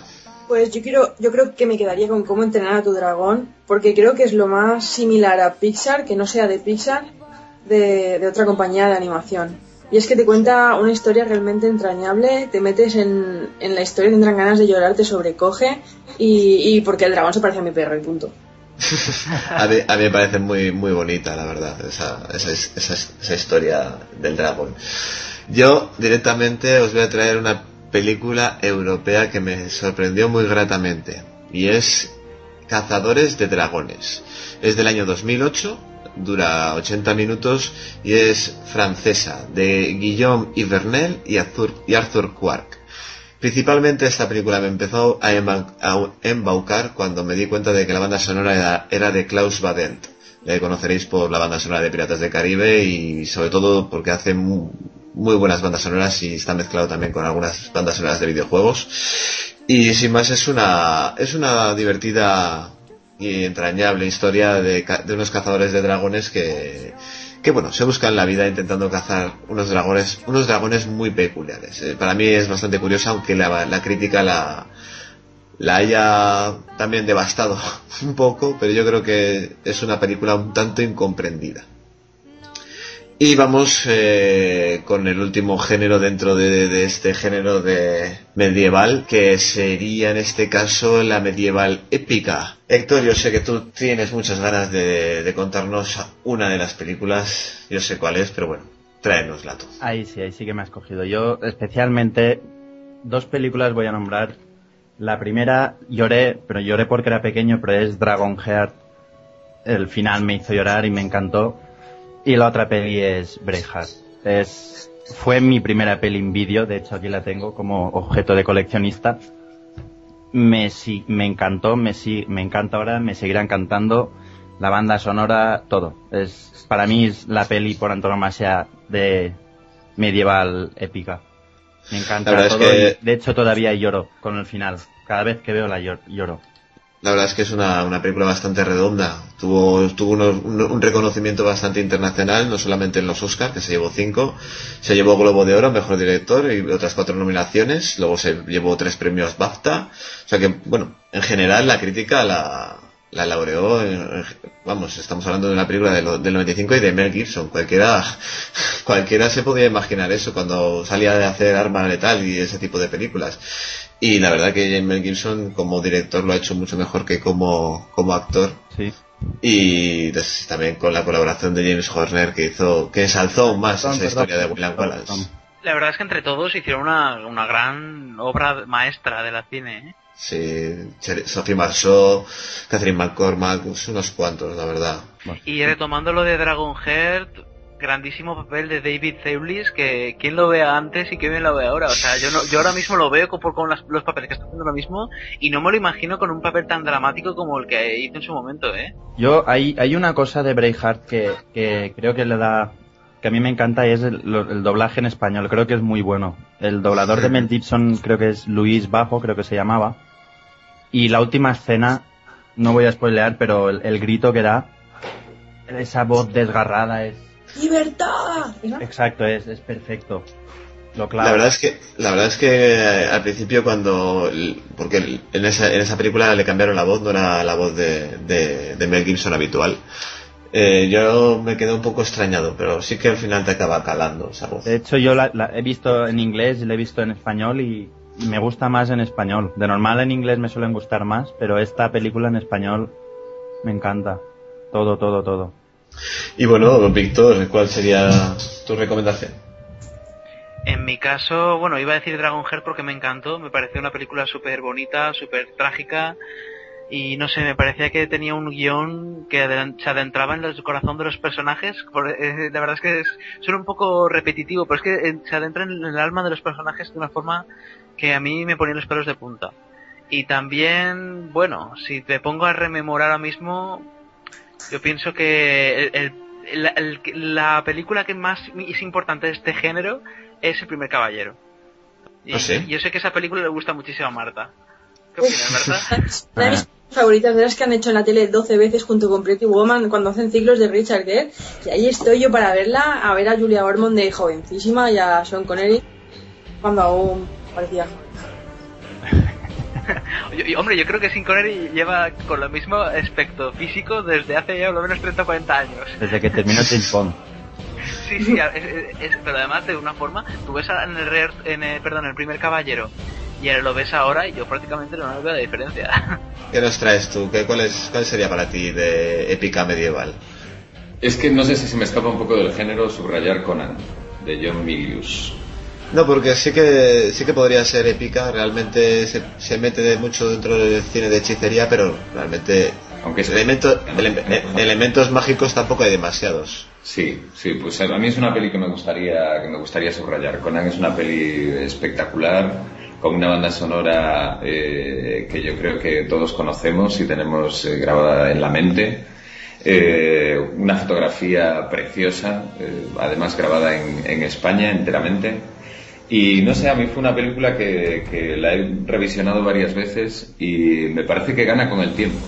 Me parece que es una película que no, no se ha quedado en, en el pasado, sino que, que realmente eh, gana con, con- según van pasando los años. O a mí es lo que me parece, ¿no? Una película perfecta, pura, dura, con una visión de- del cómic y del libro de, de Howard eh, muy cruda y, y dirigida con mucho acierto, ¿no? Sí, la verdad que además es una cosa que hay que remarcar que Arnold Schwarzenegger en aquella época elegía los papeles parece que con conciencia, ¿no? Eh, de esa misma época pues hay unos cuantos papeles memorables de él que no es que realmente haga una gran actuación pero dentro del contexto de las películas se encajaba al milímetro y en Conan pues eh, será difícil volver a ver un Conan igual pero yo creo que el nuevo Conan no le va a desmerecer. Quería comentar esto porque yo me acuerdo que a, Jason Momoa le, le, le estaban al principio cuando, cuando lo vieron los típicos críticos eh, que hacen críticas antes de ver película alguna, eh, le pusieron a parir por sus actuaciones en Stargate y, y ahora viéndolo en Juego de Tronos ya todo el mundo se está intentando subir al carro y quieren ver o sea, y quieren todo el mundo ver ya esta película pensando que realmente sí va a ser un buen Conan y sobre todo después de ver estos estos trailers. Yo no creo que se acerque realmente a Arnold Schwarzenegger. Yo estoy contigo, Yago, me parece que Conan es una gran película, pero puede estar bien. Sí, sí, sí, yo tengo ganas de verla, vamos, iré al cine a echarle un ojo. Eh, es curioso como anécdota, no sé si lo conocíais, que Arnold Schwarzenegger para la escena donde está crucificado en esa especie de árbol seco en el desierto, tuvo que perder 15 kilos de músculo, porque tenía, tenía tanta masa muscular que apenas se le veía la cabeza en el plano. Pues no, no lo sabía. Yo tenía... eh, Posición de cruz, de Cristo, Sí, sí. eh, todo lo que es la espalda, vamos, la masa muscular de los trapecios y tal, le ocultaba, eh, le hacía grotesco. Entonces, que adelgazar 15 kilos de músculo. Luego, por otra parte, yo conocía otra, otra, otra anécdota que la espada sola pesaba 20 kilos. Creo que en Para- esta época era cuando fue Mister Olimpia. Entonces, No, fue, fue antes, ¿eh? ¿Fue antes? Sí, pero bueno, todavía estaba tremendo y la verdad que para, para que se mostrasen sus músculos en pantalla la, la espada tenía que pesar 20 kilos porque si no, no le parecía suficiente. Claro. Es algo, algo muy bestia. Ya 20 Pero bueno, kilos. sí, sí, 20 kilos. Me ponía a llorar yo. Peso pesado de la interpretación, ¿no? Sí. Nunca mejor dicho. Y bueno, yo quería traeros eh, la película, pues para mí, una de las más míticas que sería Los Señores del Acero. Los Señores del Acero, la verdad que es una película que fue muy infravalorada para mi gusto. Una película del 85 por, el, por aquel entonces el gran Paul Verhoeven, que luego se ha ido, luego se fue viniendo a menos. Y con una música también de Basil Poledouris, y como gran intérprete Rutger Hauer. Para mí yo quería remarcar, como he remarcado antes, Rutger Hauer, que para mí es uno de los grandes actores infravalorados por un par de papeles que tiraron por la borda su carrera, pero que hoy en día está resurgiendo con papeles pequeños como en El Rito o incluso en Batman. Eh, siempre sus pequeños papeles son remarcables y para mí un- una gran actuación. Y en esta misma me, parece que dentro de, de lo dura y cruel que es esta película, él lo sabe hacer, lo clava. Y vamos, después de su papel de Roy Batty en Blade Runner, yo me quedo con este sin duda alguna. Yo coincido completamente. De hecho, ahora que hablas de la interpretación, me gustaría decir que a mí me parece que es un actor que sabe como nadie darle poesía a sus personajes. ¿no? Y bueno, para acabar, ¿queríais eh, comentar algo ya? Para finalizar este... Sí, yo creo que nos hemos olvidado de dos grandes producciones. En primer lugar, El Reino de los Cielos. Ajá. Está, protagon- está dirigida por Ridley Scott, nada menos. Y protagonizada por Orlando Bloom, Eva Green, Liam Neeson, que parece que está en casi todas las películas de este, de este género. David Thewlis. Bien, que es una película que yo creo que, bueno, yo la tengo en DVD. A mí me encanta eh, eh, cómo está hecha, aunque el guion me parece que es un poco, está un poco mejorable. Me parece que Bien. ya en la segunda mitad se pierde un poco. Sí, coincido contigo, coincido contigo. El guion falla mucho, la verdad, y fue un fracaso tanto de crítica como de comercial, la verdad. Sí, pero el, el estilo del cine épico, sobre todo la primera mitad, a mí me enamoró. Por eso, Sí. y, la, y la banda sonora es tan buena que, vamos, yo... Yo la- Sí, tiene un- Para mí se convirtió una de mis favoritas. Tiene un pase. La fotografía, el vestuario está muy bien también en esa película. Pero claro, en una película americana casi como que no lo destacas ya, ¿no? Ya no, eso es verdad. Y también quería eh, mencionar otra película que, bueno, no es tan buena como El Reino de los Cielos, o al menos a mí no me lo parece, pero también está muy bien, que es El Guerrero número 13. La verdad que para mí es una, una de las películas, de las mejores películas que, bueno, yo creo que la mejor película de acción, bueno, de acción, así del género que ha hecho eh, este Antonio Banderas. Sí, sí, sí, sí. La hizo muy bien muy correcto dentro de, de todo lo que encerraba esa película, la verdad, que tampoco da mucho de sí. A mí me gustó bastante el Guerrero número 13, porque es una peli de, de aventuras, pero no tiene, no tiene mayor pretensión, ¿no? No es pretenciosa ni cuenta una historia que es muy entretenida. Yo coincido, coincido contigo. Es una Sí, es, película... eh, eh, es lo mejor de esa película, que no tiene pretensión alguna, entonces te deja meterte más en el papel. En la- bueno, en lo que es y la historia. tampoco llega a decepcionar. O sea, ellos te dicen, esta, esta película va a ser entretenida, va a tener un, un guion pasable, pero tú lo vas a pasar bien. Y tú llegas al cine a verla y te lo pasas bien. Tiene un equilibrio.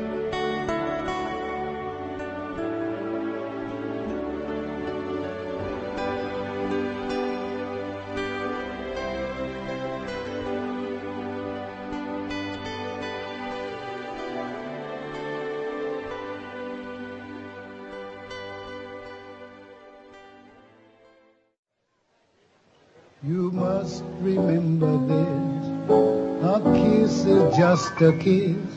A sigh is just a sigh. Recomendaciones clásicas. Fundamental things apply as time goes by. La recomendación más clásica por Iago García. And when two lovers woo, they still say I love you. Y bueno, ahora vamos con la recomendación de Yago, que veo que hoy no va a ser una solo, sino que va a ser, van a ser un par de ellas, ¿verdad? ¿Qué, nos traes hoy, Yago?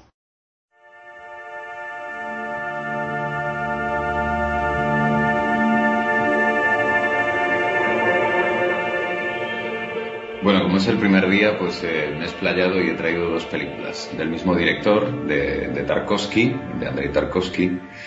Y nada, una de ellas es Stalker y otra Solaris, que son dos clásicos de- del cine ruso. ¿De qué año serían estas dos películas? Pues mira, eh, la de Solaris es del 72, es un poquito posterior a la de, a la de 2001 Odisea del Espacio, y la de Stalker es del 79, o sea que están hechas en la misma década, poco antes de que, de que Tarkovsky se exilie de, de la Rusia porque tenía, de la URSS, vamos, porque tenía problemas eh, con, con la censura y, y con los dirigentes en general del, del cine ruso soviético. Solaris no confundir con la Solaris de, de George Clooney, esa mal parada adaptación que hicieron posterior. Eh, ¿qué- ¿Por cuál quieres empezar? ¿Por Solaris o por Stalker? Bueno, pues vamos a empezar un poco hablando en general de, de Tarkovsky, si te parece, para hacer una Bien. introducción para quien no lo conozca. Tarkovsky nació en el año 32 y murió en el 86. Es el único director que tiene un, así como dato anecdótico, un planeta eh, con su nombre. Eh, hay un planeta fuera del sistema solar que se llama Tarkovsky, no sé qué, no sé cuánto que es el, vamos el único director que tiene que tiene eso eso fue un homenaje al cine de los rusos no posterior a- al hecho de, de, haberse exiliado de Rusia de haber acabado la URSS y tal no se hace ese- bueno vamos a ver por una parte este hombre es considerado una especie de poeta de la imagen no sus películas suelen suelen ser muy largas se distienden mucho sus planos suelen ser planos secuencia eh, que pueden durar muchas veces pues escenas enteras, ¿no? Hay, por ejemplo, una película que es eh, El espejo, donde se ve en un mismo plano secuencia como un personaje entra dentro de una casa, un plano general, eh, incendia esa casa, sale, hace una serie de cosas alrededor, llega una serie de gente, la casa se quema completamente y todo eso sin cortar el, el plano, ¿no? Es un plano que dura, pues creo que más de 10 minutos, ¿no? Es un plano muy complicado que yo reconozco haberlo visto contigo y es memorable, la verdad. Sí, es una pasada. La verdad es que este hombre, bueno, hay gente que le parece aburrido, incomprensible o lento. Yo creo que es un, un- sus películas, y en este caso tanto Solaris como Stalker, son sumamente enigmáticas, fascinantes. Yo creo que Tarkovsky además busca expandir el género de la ciencia ficción, ¿no? Mediante una estilización narrativa, visual, ¿no? Y de ahí que los, los planos sean, cobren tanta importancia, ¿no? Sean casi, eh, está casi trazando poesía, ¿no? Con esos planos. De hecho, Andrei Tarkovsky era hijo de un, de un afamado eh, poeta, Arseny Tarkovsky. Y supongo que eso también habrá influenciado en su, en su filmografía y en su modo de, de grabar las películas, ¿no? ¿Cuál de las dos eh, películas debería de ver una persona que no ha conocido Tarkovsky? Bueno, yo creo que se podría empezar por Solaris, ¿no? Por el tema cronológico, sobre todo. Solaris es la, la primera que hace, ¿no? De ciencia ficción. Solo aborda pues, dos películas de ciencia ficción en su reducida carrera, en cuanto que solo hace ocho películas también. Y, estas dos, Solaris y, y Stalker, yo empezaría por Solaris, ¿no? Solaris es una película que mucha gente comparó eso con, con 2001 Odisea del Espacio. Sin embargo, a mí lo que me parece es que, así como eh, eh, el 2001 es un cine mucho más épico, donde se busca más una, una pirotecnia visual, por decirlo de alguna forma. En el caso de, de Tarkovsky lo que se busca es un intimismo, ¿no? Dentro de, dentro de que es una nave donde hay una nave y se desarrolla la mayor parte de la trama en la nave espacial. Eh, lo que se busca sobre todo es retratar con- cómo se mezclan los recuerdos también de esos personajes con la situación que viven, ¿no? Que es una situación que no comprenden, ¿no? Yo describiría a Solaris como qué pasaría si el, el ser humano en su viaje hacia las estrellas se encuentra con, con, con una inteligencia artificial que no puede comprender o que no tiene nada que ver con la inteligencia del hombre, ¿no? Sí, que incluso que no- O, o- o lo destruiría, ¿no? Exactamente. La, la verdad es que es como una verdad que no quiere saber el ser humano. Es, es muy bueno, la verdad. Yo la- es la única de las dos que he visto, lo confieso. Eh, Stalker me, me queda ahí. Y bueno, ¿qué, qué nos puedes decir de la siguiente? Bueno, pues a ver si te puedo animar con- a, a que veas Stalker también. Stalker es una película maravillosa. Es una película grabada en- con tres colores distintos, con el blanco y negro, el sepia y, y el color, que van marcando eh, diferentes aspectos de, de la obra, ¿no? En este caso, los personajes, eh, en algunos países de Sudamérica se ha traducido como la zona, esta película. Y, efectivamente sucede eso. Hay tres personajes en un futuro próximo, en un futuro hipotético, que tienen que viajar a, una zona, donde, a una habitación en concreto dentro de esa zona donde se supone que sus deseos son concedidos. Entonces, eh, con ese leitmotiv, los personajes inician todo un periplo eh, peligroso, porque además ese, ese viaje está vedado y, y tiene muchos peligros. ¿no? Un viaje hacia ellos mismos, por una parte hacia la zona y por otra parte hacia ellos mismos y hacia sus motivaciones. Es una historia de cuatro personajes, que es, algo que también eh, es una concomitancia con lo de con, Solaris, donde también se dan cuatro personajes centrales que a través de sus diferentes discursos pues se va contando toda la acción. Y la película, eh, yo destacaría también, por otra parte, la banda sonora, que es eh, la, la banda sonora es maravillosa, es, es una, bueno, eh, supongo que será difícil de encontrar, pero os animaría, si podéis, a que, a que la localicéis, porque es de Artemiev y, y lo que se basa sobre todo es en que no se distinga prácticamente el sonido de, de la banda sonora, de la propia música, con el sonido atmosférico de, de la película. ¿no? Entonces se produce toda una fusión de sonido que me parece muy interesante. Eso, eso te iba a decir, que parecerá muy, muy intensa la, la sensación. Sí, sí. Son 66 minutos, yo quiero advertirlo también. Pues sin ansiedad. Dinos, para acabar, dos secuencias, una de cada película, y una puntuación del 1 al 10 en cada una de ellas. Bueno, eh, de Solaris probablemente destacaría de, las, de, la, de- de las- la secuencia donde eh, mete a su mujer en, en la nave en la nave espacial de escape de, de la, de la estación orbital donde se encuentran y la expulsa de la nave.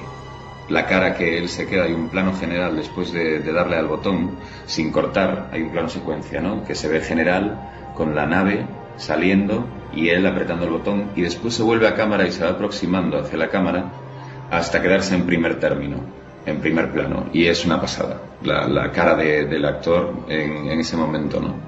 Y con todo lo que ha sucedido. Por esa de Solaris, ¿no? Me parece una, secuencia de nueve.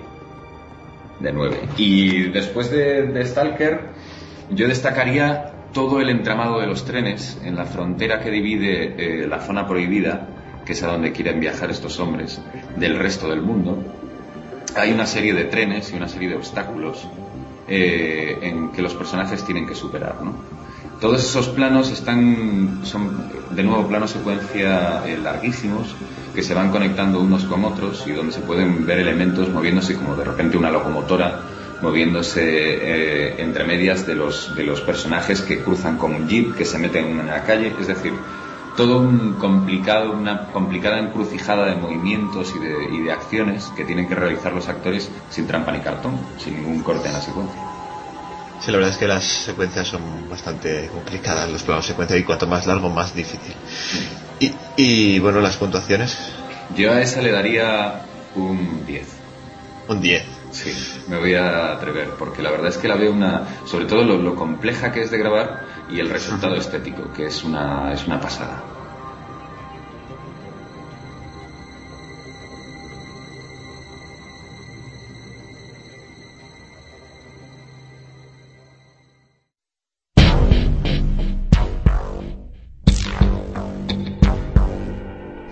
Enhorabuena, si has llegado hasta aquí significa que eres un verdadero friki.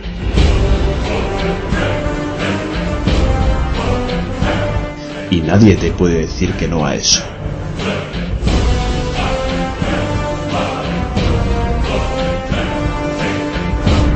Orgulloso debes de estar.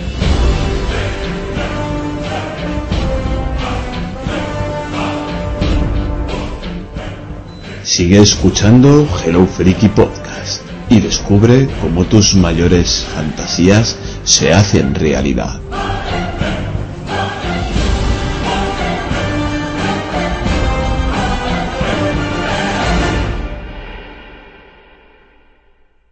Bueno, definitivamente parece ser que esta semana no vamos a poder tener serie de la semana, así que ahora vamos con la siguiente banda sonora. Creo que Marta nos trae la banda sonora de serie de la semana. ¿Qué nos traes? Sí, sí, os traigo una banda sonora que aparece muchísimo en la serie House. Se llama You Can't Always Get What You Want de los Rolling Stones. You can't always get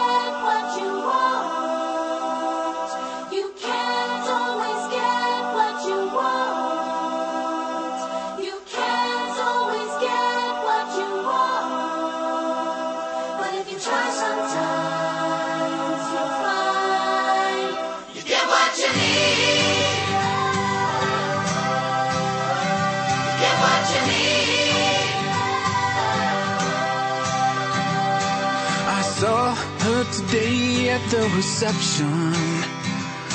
A glass of wine in her hand. Oh, I knew she was gonna meet her connection. At her feet was a footloose man. I know You can't. can't always get what you want. Oh,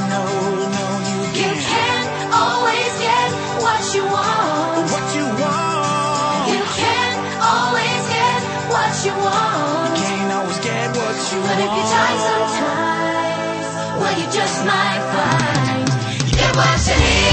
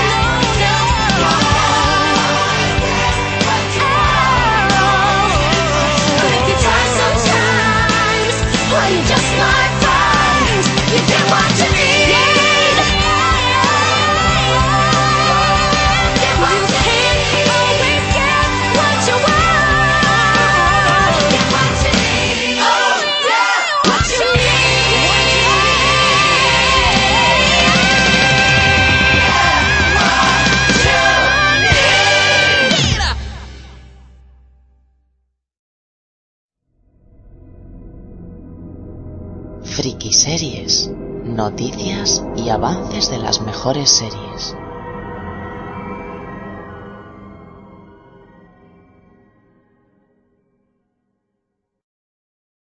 Bien, hoy traigo una triste noticia para todos aquellos que habéis visto la primera temporada de Camelot, las- una serie de Star, que al final la cadena Star ha decidido cancelar la serie. El motivo ha sido más que nada que ha habido problemas de, calendario, más bien de calendario con los actores, sobre todo con los más conocidos como son Joseph Fiennes, con Eva Green y Jamie Campbell. Y bueno, entre eso y que también la, la audiencia no ha respondido muy bien, que cada vez era más, más, más, más pequeña conforme avanzaban los capítulos, pues digamos que una serie, ya sabéis vosotros que una serie eh, medieval tiene que necesita muchos adeptos para que sea rentable. Necesita mucho vestuario, unos, unos, unas, una puesta de escena muy, muy bonita y claro, ¿qué quieres que te diga? La serie no estaba muy a la, a la altura de, de tantas expectativas. ¿Vosotros qué opináis de, de esta cancelación? Pues yo sinceramente pues, no, he, no he conseguido ver todavía lo que es eh, la serie. Pero bueno, tú siempre me has hablado bien de ella y por, por supuesto la banda sonora también tiene muy buena pinta, así que yo espero verla algún día y que por lo menos finalicen, finalicen la, serie.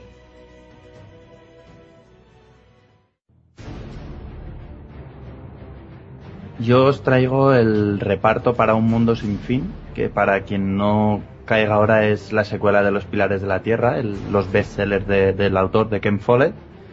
Y bueno, el rodaje empezará pronto, más o menos el, para el 8 de julio está programado y se está haciendo público el reparto de la miniserie de Star. Ben Chaplin será Thomas Langley, mientras que el resto del elenco está formado por Cynthia Nixon, Miranda Richardson, Peter Fire, Rupert Evans y Sarah Gaddon. La historia, situada en Inglaterra, 200 años después de los acontecimientos de la primera miniserie, se, se centrará sobre Caris, Charlotte Riley, una mujer visionaria que va a edificar una comunidad que hará frente a la corona y a la iglesia. La acción tendrá lugar en la ciudad de Kingsbridge, la misma que en la anterior entrega, pero 200 años después. Los personajes, descendientes de los que conocimos en la primera miniserie, se enfrentarán a la peste negra, a los amores, los odios, las pasiones, el orgullo y la venganza. Todo ello en una miniserie de ocho capítulos. Yo mm, no he visto la, la, la miniserie de los Pilares de la Tierra, pero sí que me he leído el libro y la verdad quería empezar a verla ahora en terminar exámenes porque es un- una pequeña espina que tengo clavada. Así que, que una noticia perfecta para mí.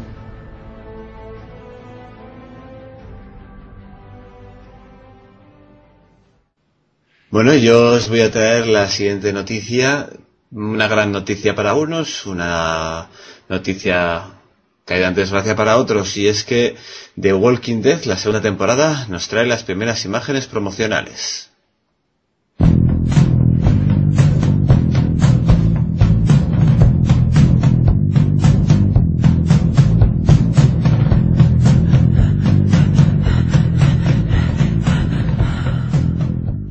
Segunda temporada ya ha comenzado a rodarse en Atlanta con todo el reparto de actores. Los zombies han vuelto para el rodaje de la segunda temporada de The Walking Dead, y buena muestra de ello son las primeras imágenes promocionales que ha mostrado el canal AMC. En ellas podremos ver algo que veremos a lo largo de los 13 episodios que componen la nueva temporada Zombies. En octubre podremos eh, ver si eran ciertos los rumores de recorte de presupuesto para la serie y también a los nuevos personajes que se confirmaron hace unos días. Yo la verdad, sinceramente, por las dos imágenes promocionales que hemos puesto, no veo el recorte. Sí que es verdad que tampoco son gran cosa, son dos imágenes de zombies andando. Sí que se ve eh, como los, eh, los ojos se han, se han magnificado y tal. Bueno, se ven algunos efectos especiales bastante cuidaditos. Eh, en ese tipo de cosas no creo que hayan hecho recortes. Pero bueno, yo, yo espero muchísimo más de esta segunda temporada, ya que la primera me decepcionó un poco habiendo leído los cómics. Yo creo que tú conmigo estarás de acuerdo, ¿verdad, Víctor? Sí, a mí me pareció que hicieron con el guion lo que les dio la gana. Y Mm. me sorprende que, que, eh, que ¿cómo se llama el autor? Robert Kirkman, ¿puede ser? Robert Kirkman, sí. Sí, el autor me sorprende que, que, que aceptara todos estos cambios, sobre todo el de cierto personaje que debería haber muerto y no murió. No, la verdad es que esta serie, y sobre todo el final, que le decepcionó muchísimos, yo he leído algunas declaraciones del autor que decía lo siguiente, y es que los, los fans deberían tomarse la serie como que no es el cómic, no es una adaptación del cómic, es una versión distinta del cómic. Es lo que podría haber pasado y no pasó. Y por tanto hay que tomarse las cosas, los cambios, pues como que en realidad no es el cómic, no es una adaptación fiel.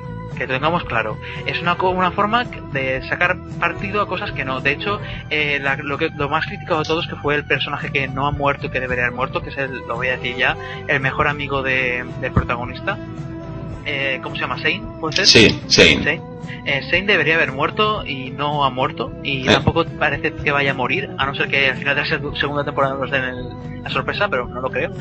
Que muere en el, se- en el sexto cómic, ¿no? Así. Sí, sí, muere pronto, muere pronto. Ah. Y hay que, hay que admitir que yo he leído declaraciones de Robert Kirkman, el autor de la los cómics, que han dicho que le ha sorprendido el lo que le han sacado de partido a ese personaje, que si él lo hubiera sabido, si se lo hubiera ocurrido en su momento, a lo mejor hubiera tardado más en cargárselo. Víctor, Víctor parece que nos quiere sorprender con una banda sonora fuera de toda la temática de, de todo este podcast. Nos quieres dar, dar una pequeña sorpresa, ¿verdad? Como que fuera de temática de este podcast. Mira, vamos a ver, vamos a ver, vamos a poner unos puntos sobre las sillas. ¿Cómo se llama este podcast? Hello Freaky Podcast. Bien, pues ahora todos los frikis que nos están oyendo van a disfrutar de una de las bandas sonoras más frikis. Ghostbusters Them. Y creo que no hace falta que diga a qué película pertenece. Pero bueno, sí lo voy a decir, Fantasmas. Una canción de Ray Parker.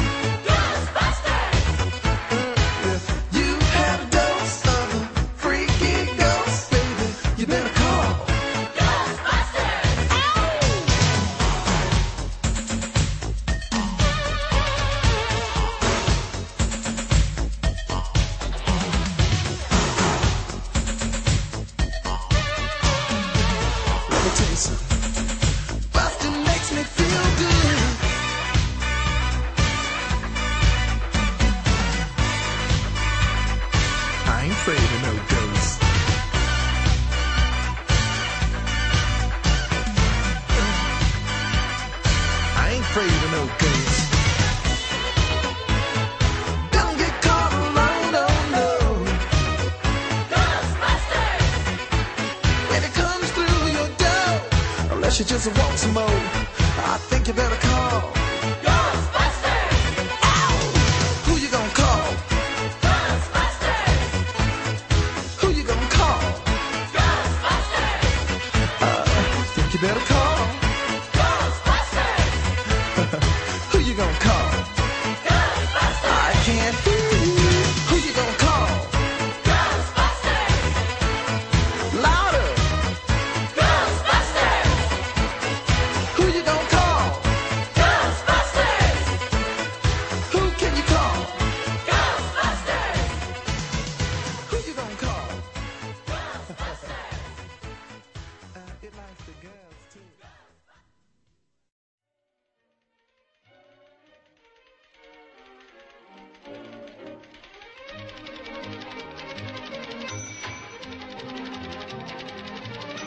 Y bueno chicos, tenemos un pequeño correo de última hora y es un correo de Indica Cantera.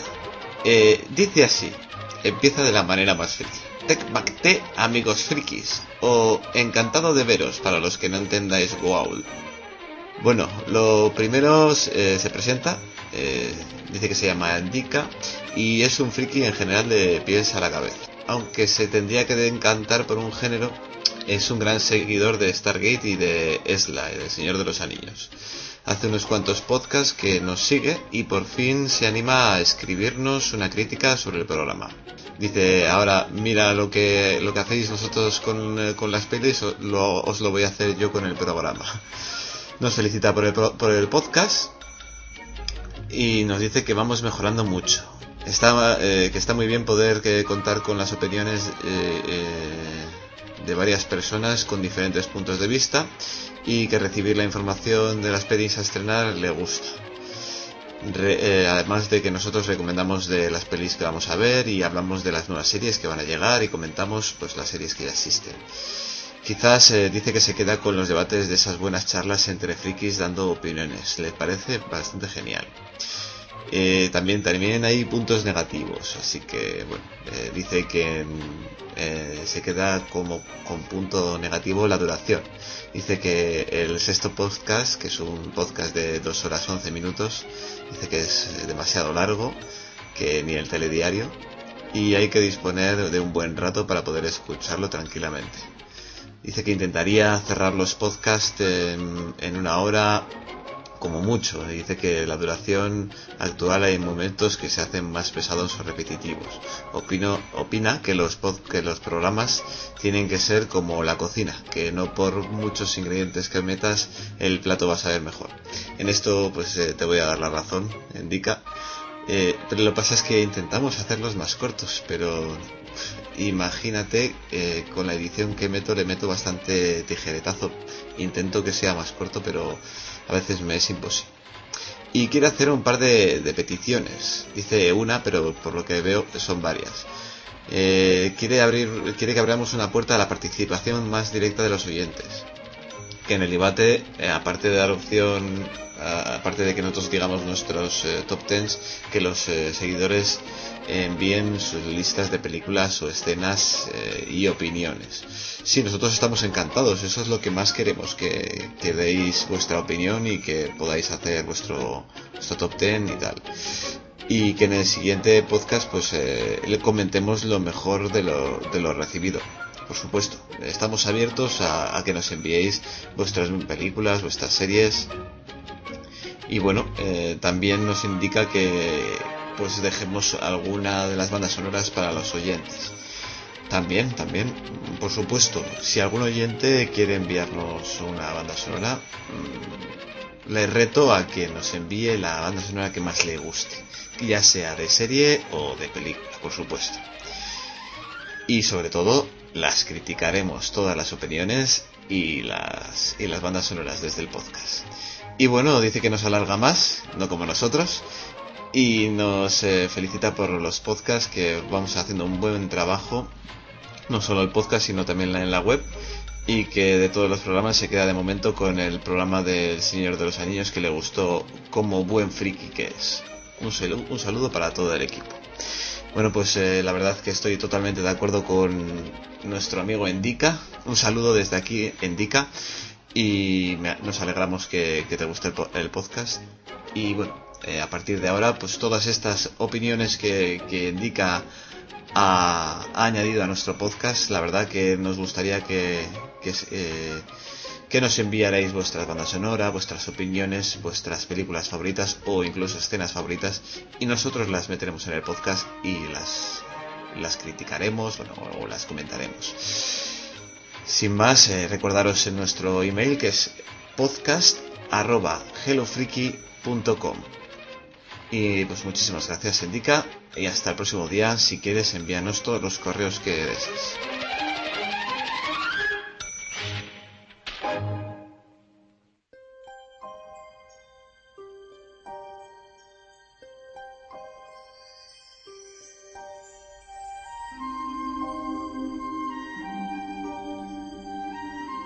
Bien, vamos finalizando ya este, este séptimo podcast, que ya van siete, parece mentira. Eh, ¿Verdad, chicos? Víctor, Pues sí, la verdad es que ya van siete, ya estamos, ya somos una pequeña gran familia y también con nuestros todos nuestros oyentes. Y bien, cada vez nos escucha más gente, bueno, más gente. Y digamos que nos queremos más a los que nos escuchan. sí, estamos cogiendo bastantes adeptos, ¿eh? Sí, esperamos que, que esto vaya creciendo y que, bueno, nosotros vamos a seguir todo el verano, o eso esperamos, ofreciéndoos todas los, las novedades frikis y no tan frikis. Porque, Estaremos como al- sabéis, tocamos todos los géneros, ¿eh? Estaremos al pie del cañón, como siempre, ¿verdad, Marta? Sí, la verdad es que nos encanta estar aquí semana tras semana, pese a lo que pese, pese al trabajo de cada uno, pese a las obligaciones de fuera, nos encanta estar aquí, porque lo hacemos esto con mucho cariño y pensando en lo que nos gusta en, el- en este mundo friki y pensando en que los que lo escuchen pues pueden pasar un buen rato aprendiendo alguna cosa o obteniendo información de cosas frikis o simplemente pues disfrutando como nosotros. Yo espero, como tú también, que la gente que lo escuche pues se lo pase bien y que lo disfrute, ¿verdad, Héctor? Yo, una semana más, muy agradecido por dejarme participar en el podcast. Me lo paso cada semana mejor y con ganas de seguir adelante con esto. Eh, y bueno, Yago, muchísimas gracias por, un, por, por este magnífico podcast. Espero que te haya gustado y que, bueno, que te veamos pronto por aquí si, si te apetece. Pues eh, muchas gracias, muchas gracias a Víctor, a Héctor, Marta y a ti mismo, Asier, y a todos los, los camaradas cinéfilos y, y frikis que nos estáis escuchando en estos momentos. Gracias, un Gracias saludo. a ti por estar con nosotros y cuando quieras otra vez. Muchas A gracias. vosotros, a vosotros. Un servidor se despide ya. Hasta la semana que viene. Chicos y chicas, amigos del Hello Freaky. Y que la fuerza os acompañe hasta el siguiente podcast. Y si no, también, no os preocupéis, aquí estaremos igualmente. Con aunque, os fuerza, acompañara, aunque os acompañara más si escucháis el siguiente, ¿eh?